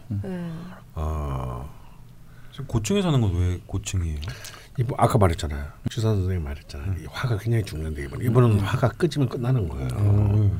화가 굉장히 중요한데. 이게 이번에 이제 화토가 용신인데 사실은 화가 훨씬 더 중요해. 화가 화는 뭐냐면 이제 아무래도 이제 화균이 강한 땅에 사는 것도 있지만 우리가 흔히 말하는 고층 건물의 남향 이런 게 이제 화기운이 굉장히 빛이 많이 들어오구나. 이제 보통 이제 산이 우뚝우뚝 솟는 현상들은 이렇게 밑에 이제 그 뭐랄까요 마그마나 이런 작용들이 활발하게 일어나는 땅이 이제 산들이 치솟아 올라오는데 그게 뭐냐면 양기가 터지는 거거든요. 그래서 이제 도심에서 보면 고층 건물들이 즐비한 동네들이 이제 양기가 치솟아 올라가는 거예요. 그래서 보통 높은 층수로 가면 좋은 사람들이 있고 또 꼭 우리가 땅이다 그러니까 땅만 밟아야 되는 게 이분은 화기도 중요하기 때문에 이제 높은데 올라서 이제 걷거나 이런 것들이 굉장히 좋은 작용이 있어요. 산을 오르시면 돼요? 산은 매일 오를 수는 없으니까 무릎 나가. 그냥 아예 높은 데서 산은. 그 이분 이제 아까 강원 선생님이 한이 이렇게 얘기하셨는데 저도 거기에 동의를 하는 이유는 그 보통 목을 저는 생명으로 보거든요. 사주에서 목을 생명으로 보는데 이분이 앞으로 해야 될 일은 목을 길러나가는 거죠. 그렇죠. 자기 기토에 목을 길러는 거죠. 예, 그래서 사람을 길러나가는 거. 네.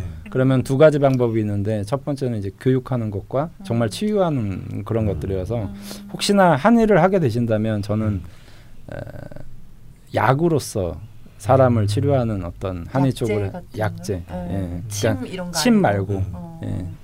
그러면 굉장히 꼼꼼하게 아주 섬세하게 잘하실 것 같아요. 약재와 침, 아 침은 금속이라서 그런가요? 네, 그러니까 현침이나 아니면 좀 이런 금과 관련된 것보다는 화라든지 목과 관련된 약이라든지 탕을 쓴다든지 막 불을 떼가지고 약을 만든다든지 뭐 이런 식의 것들을 하시는 거. 아니 이게 도시락이 오니까 되게 디테일해지죠. 지금 한 3시간 하고 싶어요. 아예 한번 분위기가 너무 달라요. 도시락이 오니까. 아니 지금 라나달님 사연까지 가는데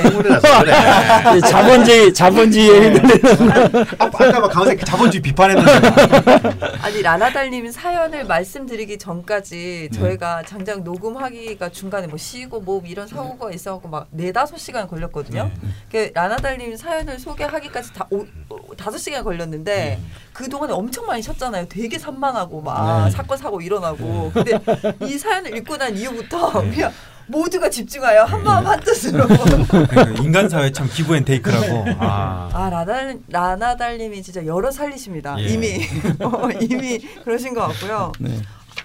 뭐 이렇게 차분히 또 집중력이나 한 곳에 뭐 이렇게 뚝심 이런 것도 있다고 굉장히 강하죠. 하니까 정말 하시면 뭐 5년 안에 아닌가요? 또 더 오래 걸리나 의사는? 네, 아니요. 뭐 근데 이제 기토 일주는 원래 그 기획, 설계, 계획 능력이 굉장히 뛰어난 사람들이 많거든요. 그러니까 이분이 앞으로 이제 한의 쪽을 하든 인테리어 쪽을 하시든 어떤 선택을 하고 난 다음에는 그 한 그 5년 정도 기간을 굉장히 디테일하게 계획을 세워서 하시면 훨씬 더 제가 생각할 때는 그 더 좋은 경지로 갈 수 있지 않을까 생각이 들어요. 그러니까 주먹구구로 해서 잘 되는 사람도 있고요. 이분처럼 이제 마치 이 땅을 가꾸는 것처럼 하나하나 섬세하게 좀 일을 진행하시면 훨씬 더 발전이 많으실 것 같습니다. 그럼 지금 뭐 좀 정신적으로 힘드시더라도 계획을 좀 꼼꼼하게 세우셔가지고 그 제가 볼 때는 뭐 내년 되면 아예 없어지진 않겠지만 좀 이 머리 복잡한 게 좀 좋은 쪽으로 풀어나가실 수 있을 것 같아요. 화이팅입니다. 좋은 소식이 또 좀 들렸으면 좋겠네요. 다시 한번 도시락 너무 맛있게 한 번 더 달라는 거 같잖아. 아닙니다. 정말 너무 죄송했어요. 아까 막 저희가 이러려고 그렇게 말씀을 드렸던 게 아닌데 정말 직접 배달을 오실 줄이야. 너무 감사했고요. 근데 아까도 잠깐 말씀을 드렸는데 기미일주 같은 경우는 애석하게도 다른 일주에 비해서 추가 댓글이 많지가 않았어요. 이것도 뭐 아까 말씀해 주셨듯이 기미일주의 대표적인 성향이 아닐까 하는데요. 그래서 2부에서는 다른 기미일주분이 사연을 남겨주신 게 따로 하나 있어가지고 그걸 소개를 드릴 텐데요. 이분은 라나달님과 좀 다르게 무제사주입니다. 수가 없는 거죠. 명식에. 그래서 좀 많이 다를 것 같은데요. 뭐 이런저런 아까 말씀해 주셨던 기미일주의 그 특징들을 또 다르게 또 가지고 계시더라고요. 그래서 2부에서는 그 유진스 사랑님이 남겨주신 기미일주 사연을 가지고 이야기를 또 나눠보도록 하겠습니다. 잠시 쉬고 오겠습니다.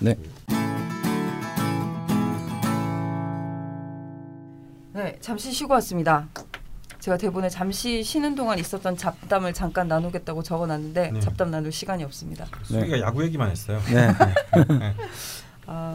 야구 여러분 야구 좋아하시나요? 아까 일부에서 말씀드렸던 무제사주 기미일주 유진스 사랑님의 사연을 바로 소개를 해보도록 하겠습니다.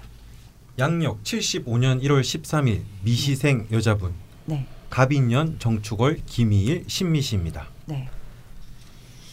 초등학교 저학년까지는 부족함 없이 자랐으나 중학교 무렵부터 아빠 사업이 어려워지면서 일찍 철이 들었고 때거리 걱정하는 부모님께 대학 보내달란 말도 못하고 혼자 우울해하다가 작은 아버지의 도움으로 전문대에 들어가 공부를 할 수 있었습니다.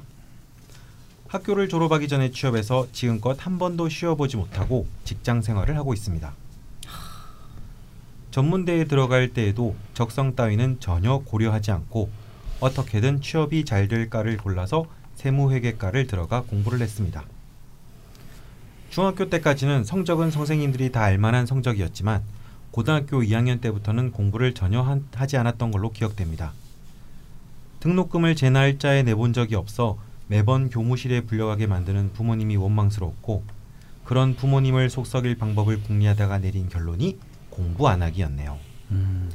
나쁜 친구들과 어울리며 방황을 한다는 건 너무 무섭고 타인의 눈에 비칠 내 모습도 걱정스러워 내린 소심한 복수였습니다.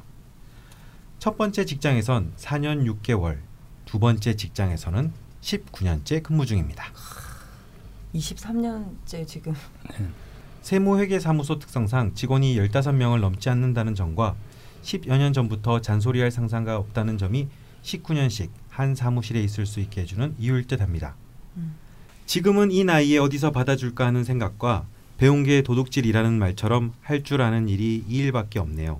네. 이 일이 싫지는 않지만 세금과 관련된 일로 사람들을 상대하는 일이라 종종 스트레스를 어쩌지 못해 두통과 근육통을 달고 삽니다. 학생 땐 경제적으로 날 힘들게 하는 아빠가 원망스러워 항상 곤란 듯 행동했지만 돈을 벌기 시작하면서부터는 돈 버는 일, 먹고 살기 위한 일이 얼마나 치사하고 고단한 일인 걸 알기에 아빠가 짠하고 불쌍하다는 생각이 많이 들어서인지 부모님한테 별 불만이나 투정 없이 지냈습니다. 하지만 가끔은 너무 힘들고 지칩니다. 직장 생활을 20년 넘게 했지만 지금 가진 거라곤 수도권 소도시의 아파트 한 채. 오. 지금 좋은 건데. 적금 탈 날이 다가오면 아빠의 수술과 엄마의 수술로 목돈을 만져본 기억이 없네요. 어떻게 말씀을 드려야 제 지금 상태를 그리고 미래를 진단해 주실 수 있을지 모르겠습니다. 아빠는 60년에 월남을 하셨고 국가보안법 위반으로 10여 년을 복역했습니다. 작은 아버지가 70년대 초에 검사가 되면서 복역은 끝났지만 제가 어렸을 적엔 가끔 형사들이 들락거리던 기억이 납니다. 또 북풍이라도 불면 서울에서 왔다며 낯선 남자들이 집에 와 몇 시간씩 아빠랑 이야기를 하다 가기도 했고요. 그래도 아빠가 작은 사업을 하셔서 초등학교 5학년까지는 부러울 것 없이 아쉬운 것 없이 컸던 것 같습니다. 그런데도 항상 낯가림이 심하고 수줍음이 많고 발표력 없는 아이였어요. 내 의견을 말하기보단 나랑 의견이 다르면 무시하는 성향도 있었네요. 지금도 여전히. 고등학교 때 집안 형편이 바닥이었음에도 주위에선 아무도 몰랐을 정도로 자존심이 세던 아이였어요. 그런데 정말 사주란 게 있구나라고 생각이 드는 건 같은 환경에서 자랐지만 지금은 결혼해서 잘 사는 남동생은 좋은 대학을 나와 직장을 다니면서도 2, 3년에 한 번씩 때려치우길 여러 번. 1년 이상 놀면서도 어쩜 그렇게 긍정적인지. 전 하루라도 내가 놀면 나와 부모님은 어쩌나 하는 마음에 그래본 적이 없는데 말이죠. 아빠는 10년 전에 돌아가셨지만 그때까지 편찮으신 병원비를 대고 돈 잘 버는 동생 옷가지들을 챙기고 지금도 엄마를 챙기며 엄마랑 둘이 살고 있답니다. 가끔은 화가 나기도 하는데 금방 헛웃음이 나오기도 해요. 하기 싫으면 아무것도 안 하면 그만인 걸. 이것저것 내가 챙겨주고 싶어서 힘들이는 것들이니까요. 또 힘들이는 것 아니고 돈으로 할 수 있는 일들이 대부분인. 지금도 동생과 조카 옷들을 한 보따리씩 사다 나르고 조카가 먹고 싶다는 게 있으면 득달같이 달려가지요. 별로 없는 친구 중 한 명은 네 인생을 한번 살아봐. 널 위해서 사는 걸 본 적이 없어. 라고 얘기를 하기도 하지만 지나고 보니 불만스럽기만 한 인생은 아니었으니까요. 그런데 요즘은 좀 불안합니다. 이렇게 퍼주면서 살다가 늙어서 어쩌지? 하는 걱정이요. 남들 눈 의식하느라 체력도 거지 같아서 파지 줍는 일도 못할 텐데 정말 고민입니다. 잘 살 수 있을까요? 모든 죽어가는 것들을 사랑해야 한다는 마음으로 엄마를 모시고 살지만 그닥 잘 맞지는 않습니다. 성향이 아빠랑 잘 맞았고 남동생은 엄마랑 잘 지내요. 타인에게 뭔가를 바라거나 기대하는 일은 거의 없네요. 부모가 해주지 못한 건 남도 못 해주겠지라는 마음이랍니다. 원래 성격은 까칠하고 까탈스럽지만 돈벌이를 하면서 몸에 익은 사회성으로 잘 버티고 있고 많은 사람들이 활발하고 쾌활한 명랑소녀 같은 이야기를 많이 하네요. 실제 저희 성격이 어떤지도 스스로 모호한 인간입니다. 사주에 물이 없어서 이렇게 까칠한가? 했었는데 월지의 축토를 물로 봐야 한다면 전 왜 이렇게 까칠한 걸까요? 아, 10년 전쯤 기흉이 생겨 입원했던 적이 있었고 그렇다고 엄청 마르고 키가 큰 체형은 절대 아닙니다. 그땐 2, 3일 입원하면서 시술을 받고 퇴원했는데 그 이후 3년쯤 후 제 발에 왼쪽 폐를 조금 절제했습니다. 모든 여성이 갖고 있다는 자궁군종을 몇 개 갖고 살고 요즘은 어깨와 허리가 좀 안 좋은 상태예요. 사주 카페, 점집 뭐 다니면서 제가 내린 결론은 골골 80살까진 살겠고 내 팔자에 돈이 모이진 않으니 쓰고 싶은 사람한테 쓰고 싶은 만큼 다 쓰고 죽자입니다. 그런데 언제 죽을지 모르니 경제활동을 못할 때 쓸 돈은 좀 있어야 하지 않나 싶기도 하네요. 제 걱정의 대부분이 돈인 이유는 재성이 없어서일까요? 아님 제가 욕의 화신인 걸까요? 여튼 건강하게 잘 살고 싶습니다. 네. 이렇게 남겨주시면서 이것도 기미일주의 특징일 것 같은데요. 사연 글 맨 마지막에 이렇게 남겨주셨어요. 이 글을 다시 읽어보면 등록 안 하고 지워버릴 것 같아서 그냥 올립니다. 오타와 되지 않는 말들이 많아도 또 두서 없어도 너그러운 마음으로 봐주세요까지 달아주셨거든요. 네. 근데 이런 섬세함? 뭔가? 네. 주무시는 거 아니죠? 아 주무시는 걸까? 와 선생님 되게 이제 기술적인 학교 때 왜 이렇게 쩔었겠다. 깊은 생각이 이거 보면서 잠겨 있는 줄 알았는데 주무시고 계신 거였구나. 아니 난 명식 보고 계신 줄 알았는데 나도 그 눈의 위치가 명식이 아니야. 선생님 화이팅! 네. 이것이 도시락과 있는 것과 없는 것의 차이인가요? 그럼 부각하지 마. 저도 제가 쓰레기라고 생각합니다. 이제 밥 먹고 약간 졸릴 때 됐어 사실. 아니 이제 소화가 다 되셔서 좀 보충을 해드려야 돼. 네. 이제 좀 드시죠. 네. 근데 잘은 모르겠는데 김일주는 뭔가 다른 일주보다 조금 스스로를 좀 더 잘 아는 느낌? 네, 분석적이 그리고 이제 원래 기가 몸기자 자기에 대한 어떤 관찰력들이 뛰어나신 분들이 많아요. 맞아, 또 이렇게 이 김일주들의 또 특징들이 있어요. 이상한 자기 몸에 관한 게 있잖아요. 수지침이라든지 뭐 이런 거 있잖아요. 한방 뜸 뜸기 들고 저기 막 병 들고 다니는 애들 그런 중에 기토 특히 기미가 많고. 아까 우리가 저 전에 나왔던 것 중에서 여기 이제 김희의 가족주의가 아주 가장 그렇구나. 잘 적용된 사례가 또 이 유진스 사랑님이 아닐까. 유진스 사랑님의 김일주는 아까 라나달님에 비해서 라나달님은 좀 신약에 가까운 중화라면 유진스 사랑님은 거의 신강한 사주기 때문에 더욱더 그런 경향이. 강하게 표출된 것 같습니다. 이거 보면 자식은 김일주면 좋겠네요. 네? 확실히 챙겨줄 것 같은. 근데 이제 딸이면 좀 그런 게 아빠가 그래야지. 아빠가 이 아빠야. 아니 같은 좀 김일주라고 하더라도 딸 쪽은 당연히 이제 이렇게 자기 원 가족이라고 표현하는. 그러니까 남편은 사실은 남이잖아요. 남편이죠. 네, 남의 편이죠. 그러니까. 그 원래 기미일주 여성분들이 남편복이 좀 없다 뭐 이런 얘기도 비일비 이렇게 많이 나와요. 이유는 뭐냐면 남이잖아요, 진짜. 그래서 이제 통상적으로 이제 진짜 내 부모, 형제, 그다음에 친정이라고 표현하죠. 거기에 되게 잘 알으시는 분들이 많고 남자 기미일주들은 거꾸로. 그 자기 그 아내나 자기 자손들한테 잘하는 경우들이 많더라고요. 그래서 이런 경우도 이제 유진스 사랑님이 사주에 보면 이제 재가 없으니까 그래도 운이 흘러가는 게 그 재운으로 계속 이제 흘러갔거든요. 그러니까 밑에 이제 뭐 병자, 을해, 갑술, 계유, 임신 뭐 이렇게 운이 재운으로 흘러가서 나름 이제 직장과 조직 생활을 하시면서 자기 이제 먹고 살 거리를 이제 충분히 이제 해가시는 것 같아요. 단순한 논리겠지만. 특히 이렇게 비견이 많아서 신강하신 분들은 그러니까 비견 겁재가 이렇게 막 많아서 신강하신 분들은 대부분 자기가 움직이면 돈은 버시더라고요. 그러니까 자기 몸을 쓰면 예. 그러니까 자기가 직접 버는 거 있죠. 예. 그런 재물들은 늘상 가져가시더라고요. 그래서 비견겁자라는 게 원래 이제 자기 몸을 움직여서 재물을 형성한다. 저는 이렇게 이제 생각을 하고 그러니까 자기가 이제 근면성실하게 일을 해서 가족들을 이제 부양하거나 아니면 가족들하고 행복하게 지내는 방법들을 연구하시는 분들이 대부분 요 기미일주들이 정말 많은 것 같아요. 여성분들. 특히나.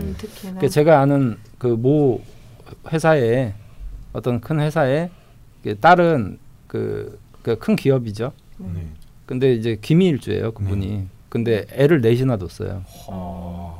그러니까 그리고 되게 가족 중심적이고 성향이 좀 그렇더라고요. 대부분. 자식은 확실히 케어하겠네요. 네, 네, 케어가 아니라 그냥 금수저 물고 나온 거니까. 네. 근데 아무래도 이분이 이제 여태까지는 이렇게 뭐 재로 흐르면서 좀 가족에게 많이 투자? 뭐라고 해야 될까요? 부양? 이런 몫을 하셨는데 아무래도 그냥 제 개인적인 짐작으로는 오이 대운부터 재가 이제 없잖아요. 52. 예, 네. 그래서 더 그 재성에 대해서 명략을 알고 난 이후로 더 고민이 깊어진 게 아닌가 하는 생각이 들거든요. 우리가 보통 뭐 재가 재운이 끊기면 그게 재물이 딱 없어진다 이렇게 생각하기도 하는데 저거는 일종의 저는 좀 습관이라고 보거든요. 그러니까 재성의 습관을 이렇게 이제 다 길러가는 거죠. 그러니까 돈을 벌 수 있는 습관, 행동 양식 이런 것들을 이때 이제 배우고 익히고 있는 거기 때문에 지속적으로 보면 제가 볼 때는 뭐 원한다면 한 금대운까지 그러니까 신금 경금까지는 어떻게든 저 습관을 끌고서 활용하실 수 있을 것 같아서 한 71세까지도 일을 하실 수 있지 않을까. 아이고. 예. 71세까지 일을 해야 된다고요? 네. 근데 아니 근데 제가 요즘에는 뭐 80세까지도 아니 해야지. 사연을 읽다가 잠깐 궁금한 것이 있어서 좀 여쭤보고 싶은데 아버님은 국가보안법 위반으로 10년을 복역하셨고 근데 작은아버지가 검사가 됐다. 근데 이 당시에 이게 가능했었던 일인가요? 막 연자제나 막 이런 검사가 될 때 막 이렇게 집안 막 다 까디짓고 막 이러서 되지 않나요? 실제로 이 지금 사연에 있었는데 제가 도려낸 부분이 있는데요. 작은아버지 같은 경우는 검사 되실 때 노무현 대통령, 공우 노무현 대통령님이랑 그거였대요. 동기였는데 변호사를 하셨대요. 그게 아마 연자제에 걸려서 그랬던 게 아닌가 한다고는 말씀을 남겨주시긴 하셨어요. 가능은 할 거예요. 저희 보면서 저희 집안이랑 사연이 비슷해서 저희 아시는 분인가요? 저희 집안도 할아버지가 이제 맨날 남산에 끌려가시고 막 하셨는데 저희 아버지는 또 군인이 되셨어요. 그런데 그 당시에 이제 막 크게 막 그런 게 아니면은 군인은 될 수 있는데 명예회복 같은 거는 저희 집안은 마침 이제는 뭐 끝났으니까 국정원이 계셔서 그쪽에 이제 뭘 봐주시면 또 스무스하게 해결이 돼요. 그런 식으로 좀 사주하고 관련이 없을지 모르는데 궁금해가지고 제가 개인적으로 저도 살짝 궁금하긴 했습니다. 그럼 돈적인 부분은 사실 뭐 크게 걱정은 안 하셔도 될 것 같아요. 지금 좀 약간 불안하신 건데 이렇게 재성을 쓰시면서 습관이 있으시기 때문에 뭐 노년에도 크게 문제는 없으실 것 같다. 사주적으로는 이런 경우가 이제 좀 문제가 될 수 있는 부분들은 그 정말 이분이 건강을 염려하는 이유는 간단한 문제거든요. 약간 건강 염려증이 분명히 생길 수 있는 분인 게 내가 몸을 움직여야 돈이 되잖아요. 그러니까 내가 움직이지 않으면 재물이 안 될 거 아니에요. 그러니까 이런 어떤 특성을 가진 사람들이 좀 건강 염려증이 있는 경우들이 꼭 내가 움직여야지 이렇게 돈이 생기는 분들이 있어요. 보면. 지금 근데 자기가 움직인다는 표현은 어떤 건가요? 그냥 직장에 다니는 것도 그냥 자기가 움직이는. 그러니까 자기가 노동한 만큼 대가고 그다음에 그러니까 뭐 불로 소득이 없다라는 거지. 임대업 이런 뭐 그런 게 아니고. 그러니까 내가 반드시 움직여서 재물을 형성해야 될 분들 같은 경우 어떤 분들은 자기 생각이 재물이 되는 사람도 있고 또 어떤 특정한 시기에 해놓은 게 계속 지속적으로 재물이 되는 사람도 있고 여러 가지가 있는데 이런 분들 같은 경우에는 항상 근면성실하게 그냥 움직여야 되는 거거든요. 그리고 한 만큼만 만큼만 가지고 그러니까 이런 분들이 이제 저변에 깔려있는 심리가 자기가 움직이지 않으면 돈이 안 되니까 자기 몸이 재산인 거예요. 보면 어디 기댈 생각은 전혀 안 하세요. 자기가 일을 할 수 있을까 뭐 이런 고민 들이시네요. 그래서 이제 그 보통 이제 이런 비견이 왕성해서 자기가 약간 심각해지는 분들은 운동선수를 하면 되게 좋은 경우들이 많아요. 몸을 써서. 예. 네. 정말 그야말로 정말 몸을 쓰는 거죠. 그래서 뭐 사주에 보면 뭐 식신이라든지 이런 게 강한 사람들이 뭐 운동선수들이 많다. 그건 반드시 근데 그 체가 받쳐줘야 되거든요. 그 체라는 게 뭐냐면 일단 자기 자체가 좀 신강해야 돼요. 그 비견겁제를 통해서 좀 신강해진 분들이 그 몸을 써서 막 운동선수들이라든지 이런 경우들이 굉장히 좀 많습니다. 그래서 아까 그 지산동 말했지만 3대원부터 6대원까지 40년의 식상금으로 흘러요. 네. 그리고 이제 이 식상이 이제 재성을 불러오는 것이기 때문에 재밌는 게 이분이 늘 세무공무원 그러잖아요. 이 식상하고 재성의 직장생활이 다르거든. 식상은 소규모의 회사. 그러니까 술을 먹고 놀아도 이제 재성은 막 왁자지껄하게 막 사람들 막 10명 불러놓고 노는 거 좋아하고 식상은 속닥하게 3명 4명 이렇게 술 먹는 걸 좋아한단 말이지. 그래서 식상 내가 몇 번 얘기했지만 식상으로 사업을 하는 사람들은 절대 규모를 키우면 안 돼요. 가족 회사 이런 거. 그래서 뭐 IPO 이런 거 안 가고 그냥 이익 남겨서 다 먹겠다. 기업 공개는 왜 해? 뭐 이런 게 이제 식상이란 말이지. 그러니까 이제 일하는 것도 이제 식상 규모적인 딱 사업체 이게 이제 분한테 맞는 거죠. 지금 흐름이 그렇게 하니까. 그래서 굉장히 사실은 어찌 보면은 평탄하기 힘들 수도 있는 명식이에요. 기토가 일단 월일지가 충미충이고 이건 이제 이 월일지가 충미충에서는 배우자 궁에 굉장히 약하다라는 것을 강하게 암시합니다. 그래서 아마 결혼을 못 하셨거나 뭐 그랬을 것 같은데요. 결혼에 대한 또 언급은 전혀 없으시네요. 못 하신 거나 안 하신 거나 뭐 어머니랑 같이 살고 계시니까. 이제 그게 이제 일월지가 이제 붕충을 일으킨 경우가 결혼을 해도 사실상 왜 결혼 부부 생활을 안 하는 사람들 있죠. 그냥 남처럼 막 무늬만 부부고 이런 경우가 또 많은데요. 또 일시지가 미미 병존이에요. 일월지 일시지가 이 미미가 있으면 흔히 이제 삶에 있어서 짜잘한 갓난 신고가 많은. 뭐 큰 결정적인 왜냐면 기미니까 버틸 수 있죠. 근데 계속 찌질찌질 돈 나갈 일이 많이 생기는. 그러니까 모일만 하면 나가고. 있어요. 왜냐하면 이 자세히 안에 글자를 보면 정자, 을자, 기자가 들어있단 말이에요. 미토 안에. 이게 이제 편간편인에 해당합니다. 그러니까 이분은 뭐냐면 자기 안에 관인생이 됐는데 이게 평굴하게 된 거예요. 그 뭐냐면 이 거둬 먹여야 될 자기 희하의 어둠의 신화가 너무 많아. 그래서 아까 적금 타시면 병원이라고. 그래서 이제 옛날에 미미명령이 되면 참 거둬들을 사람 많아서 니는 안 외롭고 좋겠다. 이제 지금 또 조카 뒷바라지는 이게 뭐냐면 실제로 그런 사람이 생겨서가 아니라 사실 쌩깔 수도 있는데 자기가 그러고 싶은 거예요. 뭐 실제로. 실제로 사연에서도 친구분이 네 인생을 한번 살아봐라라고 하는데 돌이켜봐도 그렇게 뭐 그러니까, 불만스럽기만 한 게 아니었다고. 그런데 이것에 대한 그 균형이 절묘하게 잡혀지느냐면요. 연주가 이 갑인으로 이제 정관으로 통관했어요. 이 정관이 뭡니까?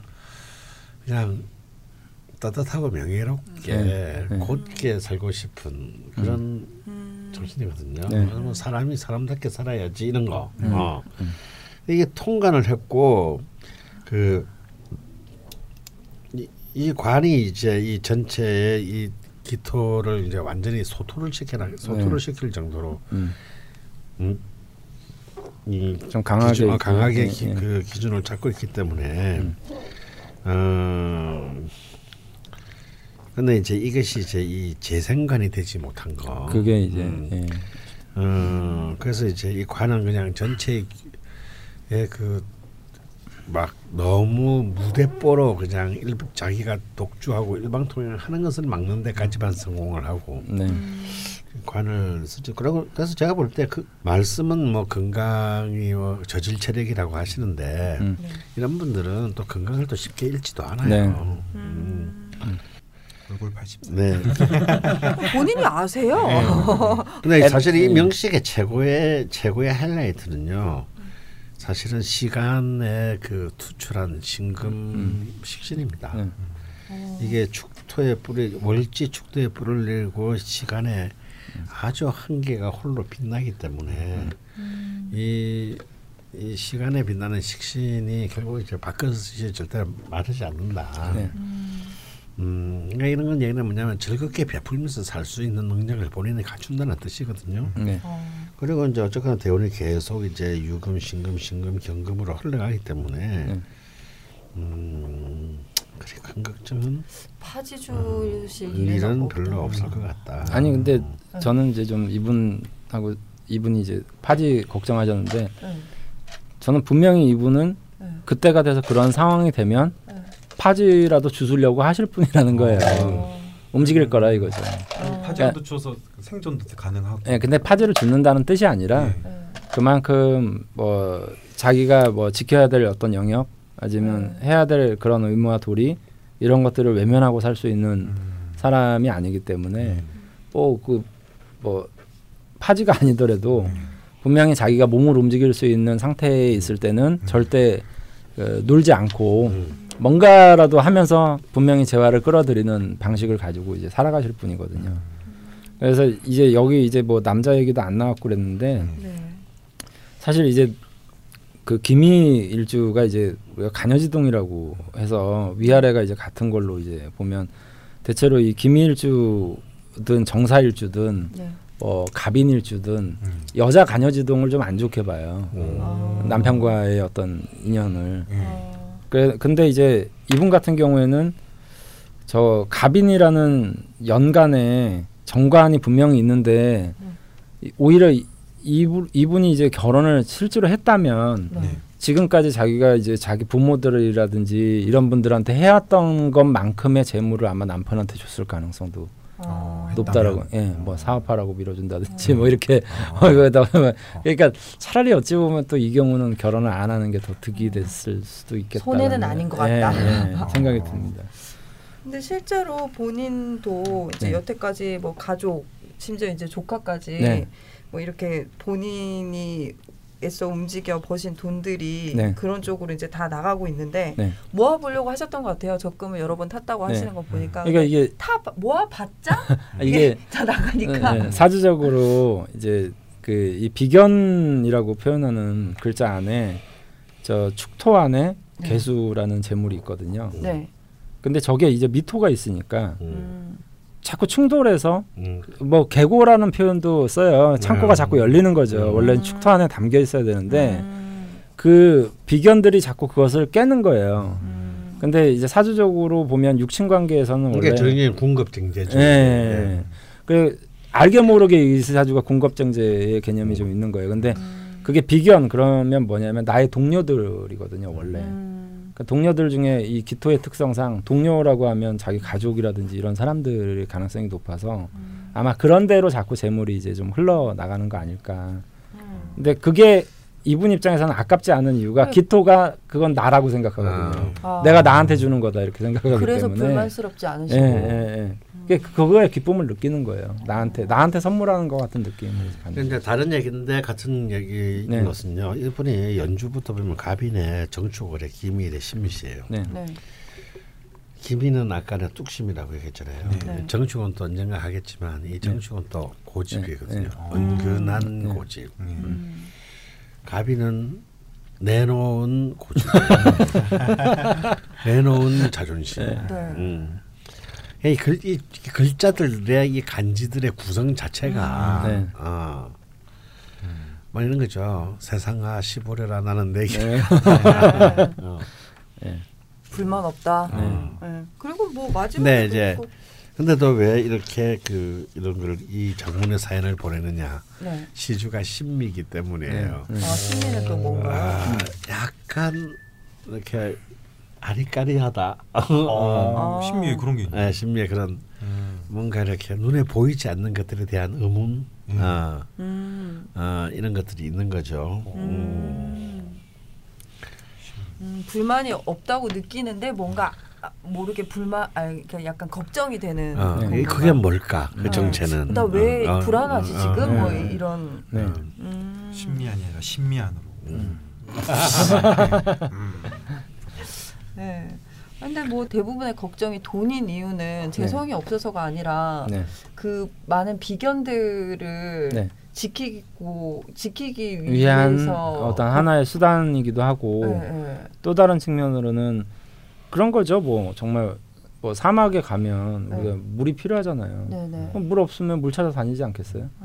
그냥 그거는 사주를 너무 복잡하게 이해하기보다는 단순하게 당연히 이 사람이 없으면 그 없는 것들이 자기한테 추구하는 대상이 될 수 있거든요. 그러니까 이분이 이제 근데 대신 돈독이 올라서는 못 사는 거예요. 왜 돈독이 올라서는 못 사냐면 어차피 내가 걷어봐야 저 많은 비견들하고 같이 나눌 건데 그거를 뭐 이렇게 자기가 꼭 필요한 만큼만 이제 걷어오는 거죠. 자기 몸을 움직이는 것만큼만. 지금 김일주는 막 뭐 돈 벌어도 막 자기가 다 가지겠다 이런 건 없나요? 그렇진 않아요. 절대. 이제 그래서 김일주 여자분들이, 김일주뿐만 아니라 저 개인적으로는 시대적으로 옛날에 왜 이 간여지동이라고 하는 유형의 사주들을 왜 옛날에는 안 좋게 봤냐면요. 요즘에는 되게 좋은 처들이 많아요. 왜 옛날에는 이 남편 자리에 자기를 깔고 앉아 있는 거예요. 그러니까 자리 자체가. 그러니까 이 사람이 나라고 생각하는 거거든요. 그건 역으로 생각하면 남편을 무시한다라는 뜻이거든요. 원래. 그러니까 남편을 무시하는 기질, 아니면 친구같이 한다 그러면 옛날에는 남편을 감히 어디 친구처럼 알아요. 그러니까 옛날에는 이 간여지동들이 문제가 됐는데 요즘에는 요 간여지동에 해당하는 여성분들이 남편하고 나하고 동등하니까 나도 벌어야지 이런 사람들이 많아요. 그래서 좋은 관점들이 훨씬 더 많아요. 예. 현대 와서 더 각광받는. 그러니까 남자분들이 좋아하시겠네요. 그렇죠. 그래서 저는 그 간여지동의 여성분들이 가끔 이제 사주를 보러 오면 남편하고 동업을 하거나 같이 사업을 하시면 되게 친구처럼 잘 지낼 수 있고 좋습니다 이렇게 얘기해 주는 경우들도 많거든요. 근데 이 경우 같은 경우에는 근데 이제 문제가 어차피 지금 저 관이라는 자체가 자꾸 수를 이제 끌고 갈 우려가 있기 때문에 결혼은 좀 신중에 신중을 기하시는 건 맞는 것 같아요. 예. 그러니까 오히려 이 동업을 했는데 왜 그런 경우 있잖아요. 남편하고 같이 하려고 식당을 열었는데 나 혼자 일을 다 하고 자기는 사장이고 막 이런 경우들도 많이 있더라고요. 그렇군요. 크게 뭐 걱정할 건 없을 것 같은데. 근데 잘 산다라는 개념보다는 이분은 자기 영역과 영역 내에서 자기의 어떤 삶을 갖고 나갈 수 있는 조건은 되는데 잘 산다는 기준이 너무나 서로 다르니까 뭐 사주제의 어떤 형태로 얘기를 한다면 자기가 움직이면 자기 삶을 꾸려나가는 데 있어서는 전혀 저는 문제가 없다라고 보거든요. 큰 고난이 뭐 예견되는 바는 전혀 없으시니까 막 이렇게 막 미리 걱정 많이 안 하셔도 될 것 같아요. 지금 전문직에 계시는 거고 그리고 깊이 있게 이렇게 표현이 되진 않았는데 그 성격이 까칠하다. 근데 밖에서는 직장 동료들이나 뭐 주위 사람들은 명랑소녀로 본다. 엄청난 차이거든요. 이거는 어떤 김일주의 특성일까요? 그 원래 아까 했잖아. 평간 편인이 안에 들어있다고. 그러니까 기사하고 좀 다릅니다. 미중에 있는 글자들이 그 을목하고 뭐 정화 이렇게 있는 글자들이 평간 편인이라서 기질적으로 원래 좀 까다로운 성품을 안쪽에 내재하고 있는 거거든요. 그러면서도 또 한편 정말 명랑한 요소들이 있죠. 근데 이 미중 을목이 만약에 지금 미중을목이 사실은 깨졌다고 볼 수 있거든요. 충미충이 나면서. 근데 사실은 재미있는 게 이 축중의 그 재성인 개수는 사실은 박살났는데 이 갑인이 있잖아요. 비록 을목은 아니지만 갑목이 연중에 있어가지고 미토 안에 있는 을목 편관은 안 무너졌어요. 그래서 이 지지 편관이 살은 겁니다. 그러니까 내가 계속 얘기했잖아요. 이 일지 편관은 명랑 소설처럼 살아야 된다. 일지 편관이 만약에 우울하게 지기 시작하면 그런 삶이 지금 굉장히 힘들어진 거다. 그래서 일제평간이 자기 운을 크게 살려면 억지로라도 막 이렇게 밝게 살아야 된다라고 내가 얘기를 한 적이 몇 번 있는데 이분은 자동방으로 명랑 우리들은 좀 약간 노화르까지는 아니더라도 좀 이렇게 그 약간 뭔가 이렇게 그 아사무사인데 멜랑꼴리 멜랑꼴리는 아니고 이렇게 뭔가 했었는데 보리는 명랑소녀처럼 보이는 건 뭐냐면 이 을목평간이 살아있기 때문이거든요. 네. 이걸 계속 유지하셔야 돼요. 네. 아 근데 정말 저는 1년 반 넘게 이렇게 방송을 했는데 아까 그 뭐 명랑소녀 단어 나왔을 때 선생님이 늘 말씀을 하시잖아요. 그 일지의 평간을 갖고 이렇게 사주를 딱 봤는데 평간이 아닌 거예요 일지에. 그러면 이건 뭘까 했는데 지장간에 있군요. 지장간을 봐야 되는데 아직 한참 멀었네요. 그러니까 특히 진술충미 고지가 일지를 차지하고 있을 때는 지장간을 잘 보아야. 그게 이제 잡기니까 그 안에서 뭐가 튀어나와서 활동할지를 모르거든요. 아, 근데 어떤 이제, 게 어떤 거와 충을 했고 그렇죠. 뭐 이런 것도 다 봐야 되겠네요. 근데 이제 기토는 원래 목을 성장시키려고 하는 의미가 강하게 있어야 되기 때문에 특히나 저 을목이 이제 기토하고 이제 잘 조합이 되면 그게 말 그대로 이제 작은 화분에다가 예쁜 꽃을 심은 느낌이 들거든요. 그러니까 그런 이미지가 이분한테는 좀 중요하죠. 뭐 이렇게 이런저런 조언들을 선생님들께서 또 해주셨고 그러면서 또 다른 또 기미일주의 특징들이 좀 나타나지 않았나 이야기를 나눌 수 있지 않았나. 근데 저는 이 유진스 사랑님 사주의 어떤 내용들이 좀 약간 전형적인 기토일주나 기미일주의 특징들을 대부분 지금 얘기를 하고 있다라고 자연스럽게 뭔가 있어요 정말. 거의 대부분 그 있다라고 보고요.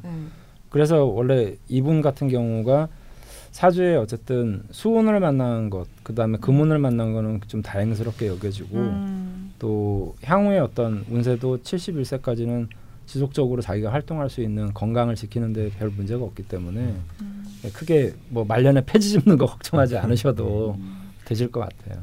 저도 실제로 일부에서 주가마님이 숙제 발표하실 때 유진스 사랑님 사연이 되게 많이 생각이 났었거든요. 그리고 여기서 되게 또 재밌는 내용이 하나 있는데요. 이 유진스 사랑이라는 닉네임이 유진이가 조카 이름이래요. 그건 뭐 당연히 처음부터 다 알았는데 기미일주기 때문에 아 이건 조카구나. 뭐 SSS의 유진인 줄 알았냐? 아 저는 빵 터뜨리려고 했는데 선생님 너무 막 그렇게 대단하시면 안 되는데 오늘 범인인데 범인 컨셉인데 그렇게 하시면 안 되죠. 뭐 범인은 말도 못하라. 도사님처럼 그렇게 하시니까 제가 갑자기 작아지네요. 빈정상했어? 아니 범인 주제야. 좀 이렇게 좀 죽도 맞춰주시고 좀 좋았을 텐데. 네 여기까지 기미일주에 대한 이야기를 나눠봤습니다. 근데 뭐 기미일주 분들이 잘 이렇게 본인 이야기를 드러내는 성향이 아니라고 하셨는데 또 드러내고자 말씀을 하시면 되게 섬세하게 드러내시는 것 섬세하게. 같아요. 근데 많은 댓글들이 없어서 좀 아쉽긴 하지만 뭐 저희 나름대로 최선을 다해서 이야기를 나눴던 것 같습니다. 그리고 주가마님 준비되셨나요?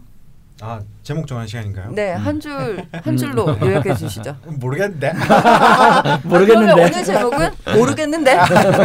이런 생각은 들어요. 선생님 말 들어보니까 선생님이 아까 기미일주하면은 뚝심이라는 이게 중심 단어인 것 같고 또 하나는 가족주의라는 게 중심일 것 같아요. 그런데 이 단어를 섞으려고 하니까 못 섞겠어요. 뚝배기. 그래서 뭐 굳이 아까 또 처음에 얘기한 이 사주를 가장 잘 표현하는 게 또 김영삼 사주라고 했잖아요. 하지마.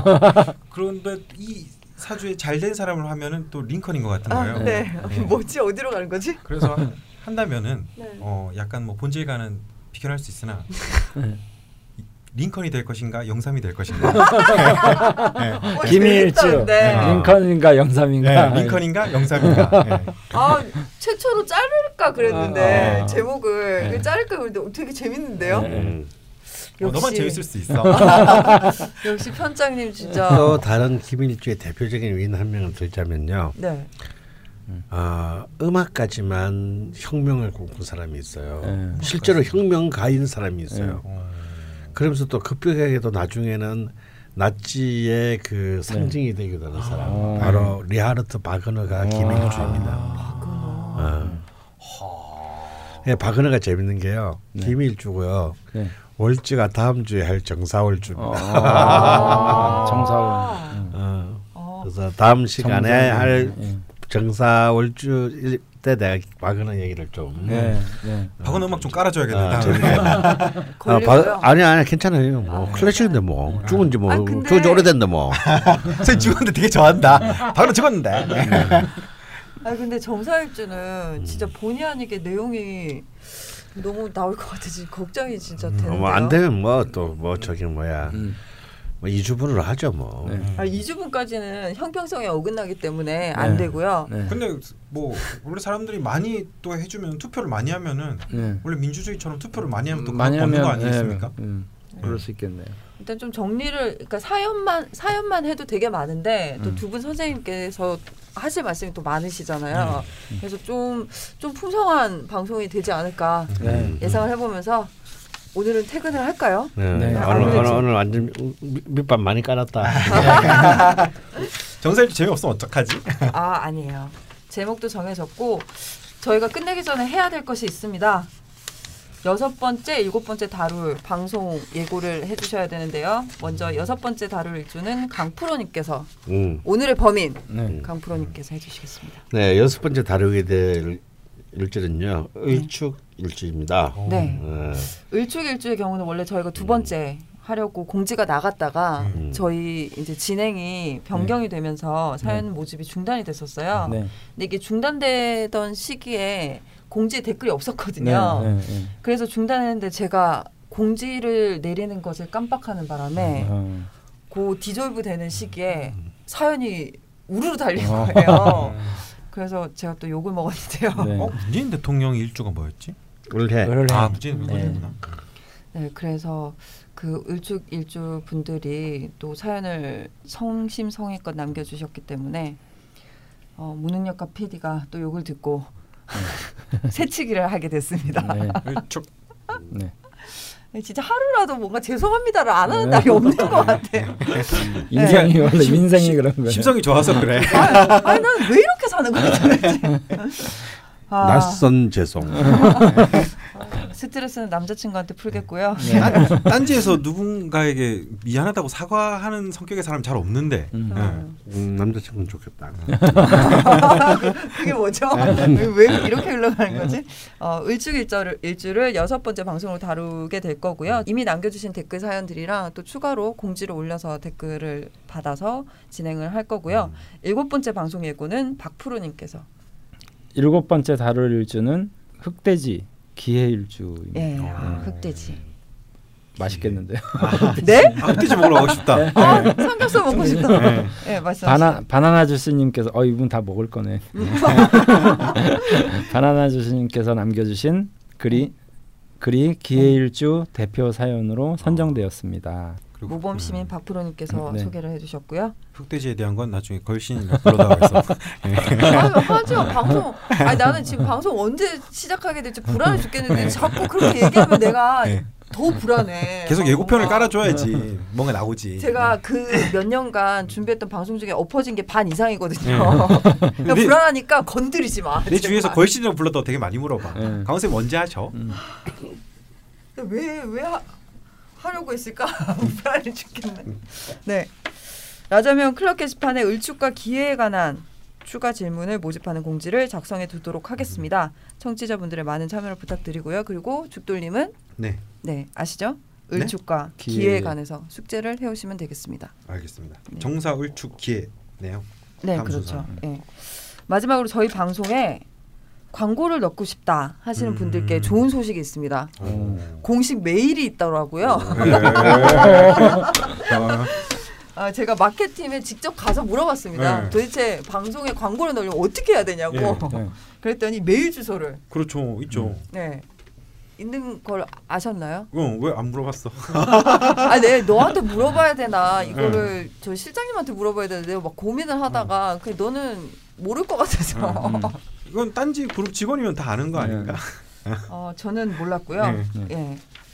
그래서 제안을 주실 메일 주소를 안내를 드리고자 합니다. 죽돌님이 읽어주시죠. 그러면 market.ddanzi@gmail.com입니다. 아, 정확하게 아시네요. market.danzi@gmail.com. 네. 참고로 저 지금 안 보고 읽었어요. 네. 아. 그 스펠링 하나도 안 틀렸지. 나를 째려보면서 읽는다? 네. 넌 그것도 모르니? 막 이런 눈치로. 아니 그냥 스펠링 안 틀린 거 자랑하려고. 네, 마켓과 딴지 사이에 점이 있다는 거 잊지 마시고. 예. 네. 역시 많은 연락을 좀 부탁드려 보면서 예, 시즌 3 네 번째 시간 마치겠습니다. 앞으로 이런 말 많고 탈 많은 그 에피소드가 없었으면 좋겠고요. 네, 선생님 눈을 지그시 감고 계시네요. 여기까지 하겠습니다. 네, 감사합니다. 감사합니다. 수고하셨습니다. 수고하셨습니다. 아 배고프다 또. 놀래라. 나 강원 선생님 치우는 줄 알고 나 지금 깜짝 놀라가지고. 너무 놀랐네. 사람 이상하게 연목이네. 아니야 나 진짜 깜짝 놀랐어. 뭔가 이상하게 연목.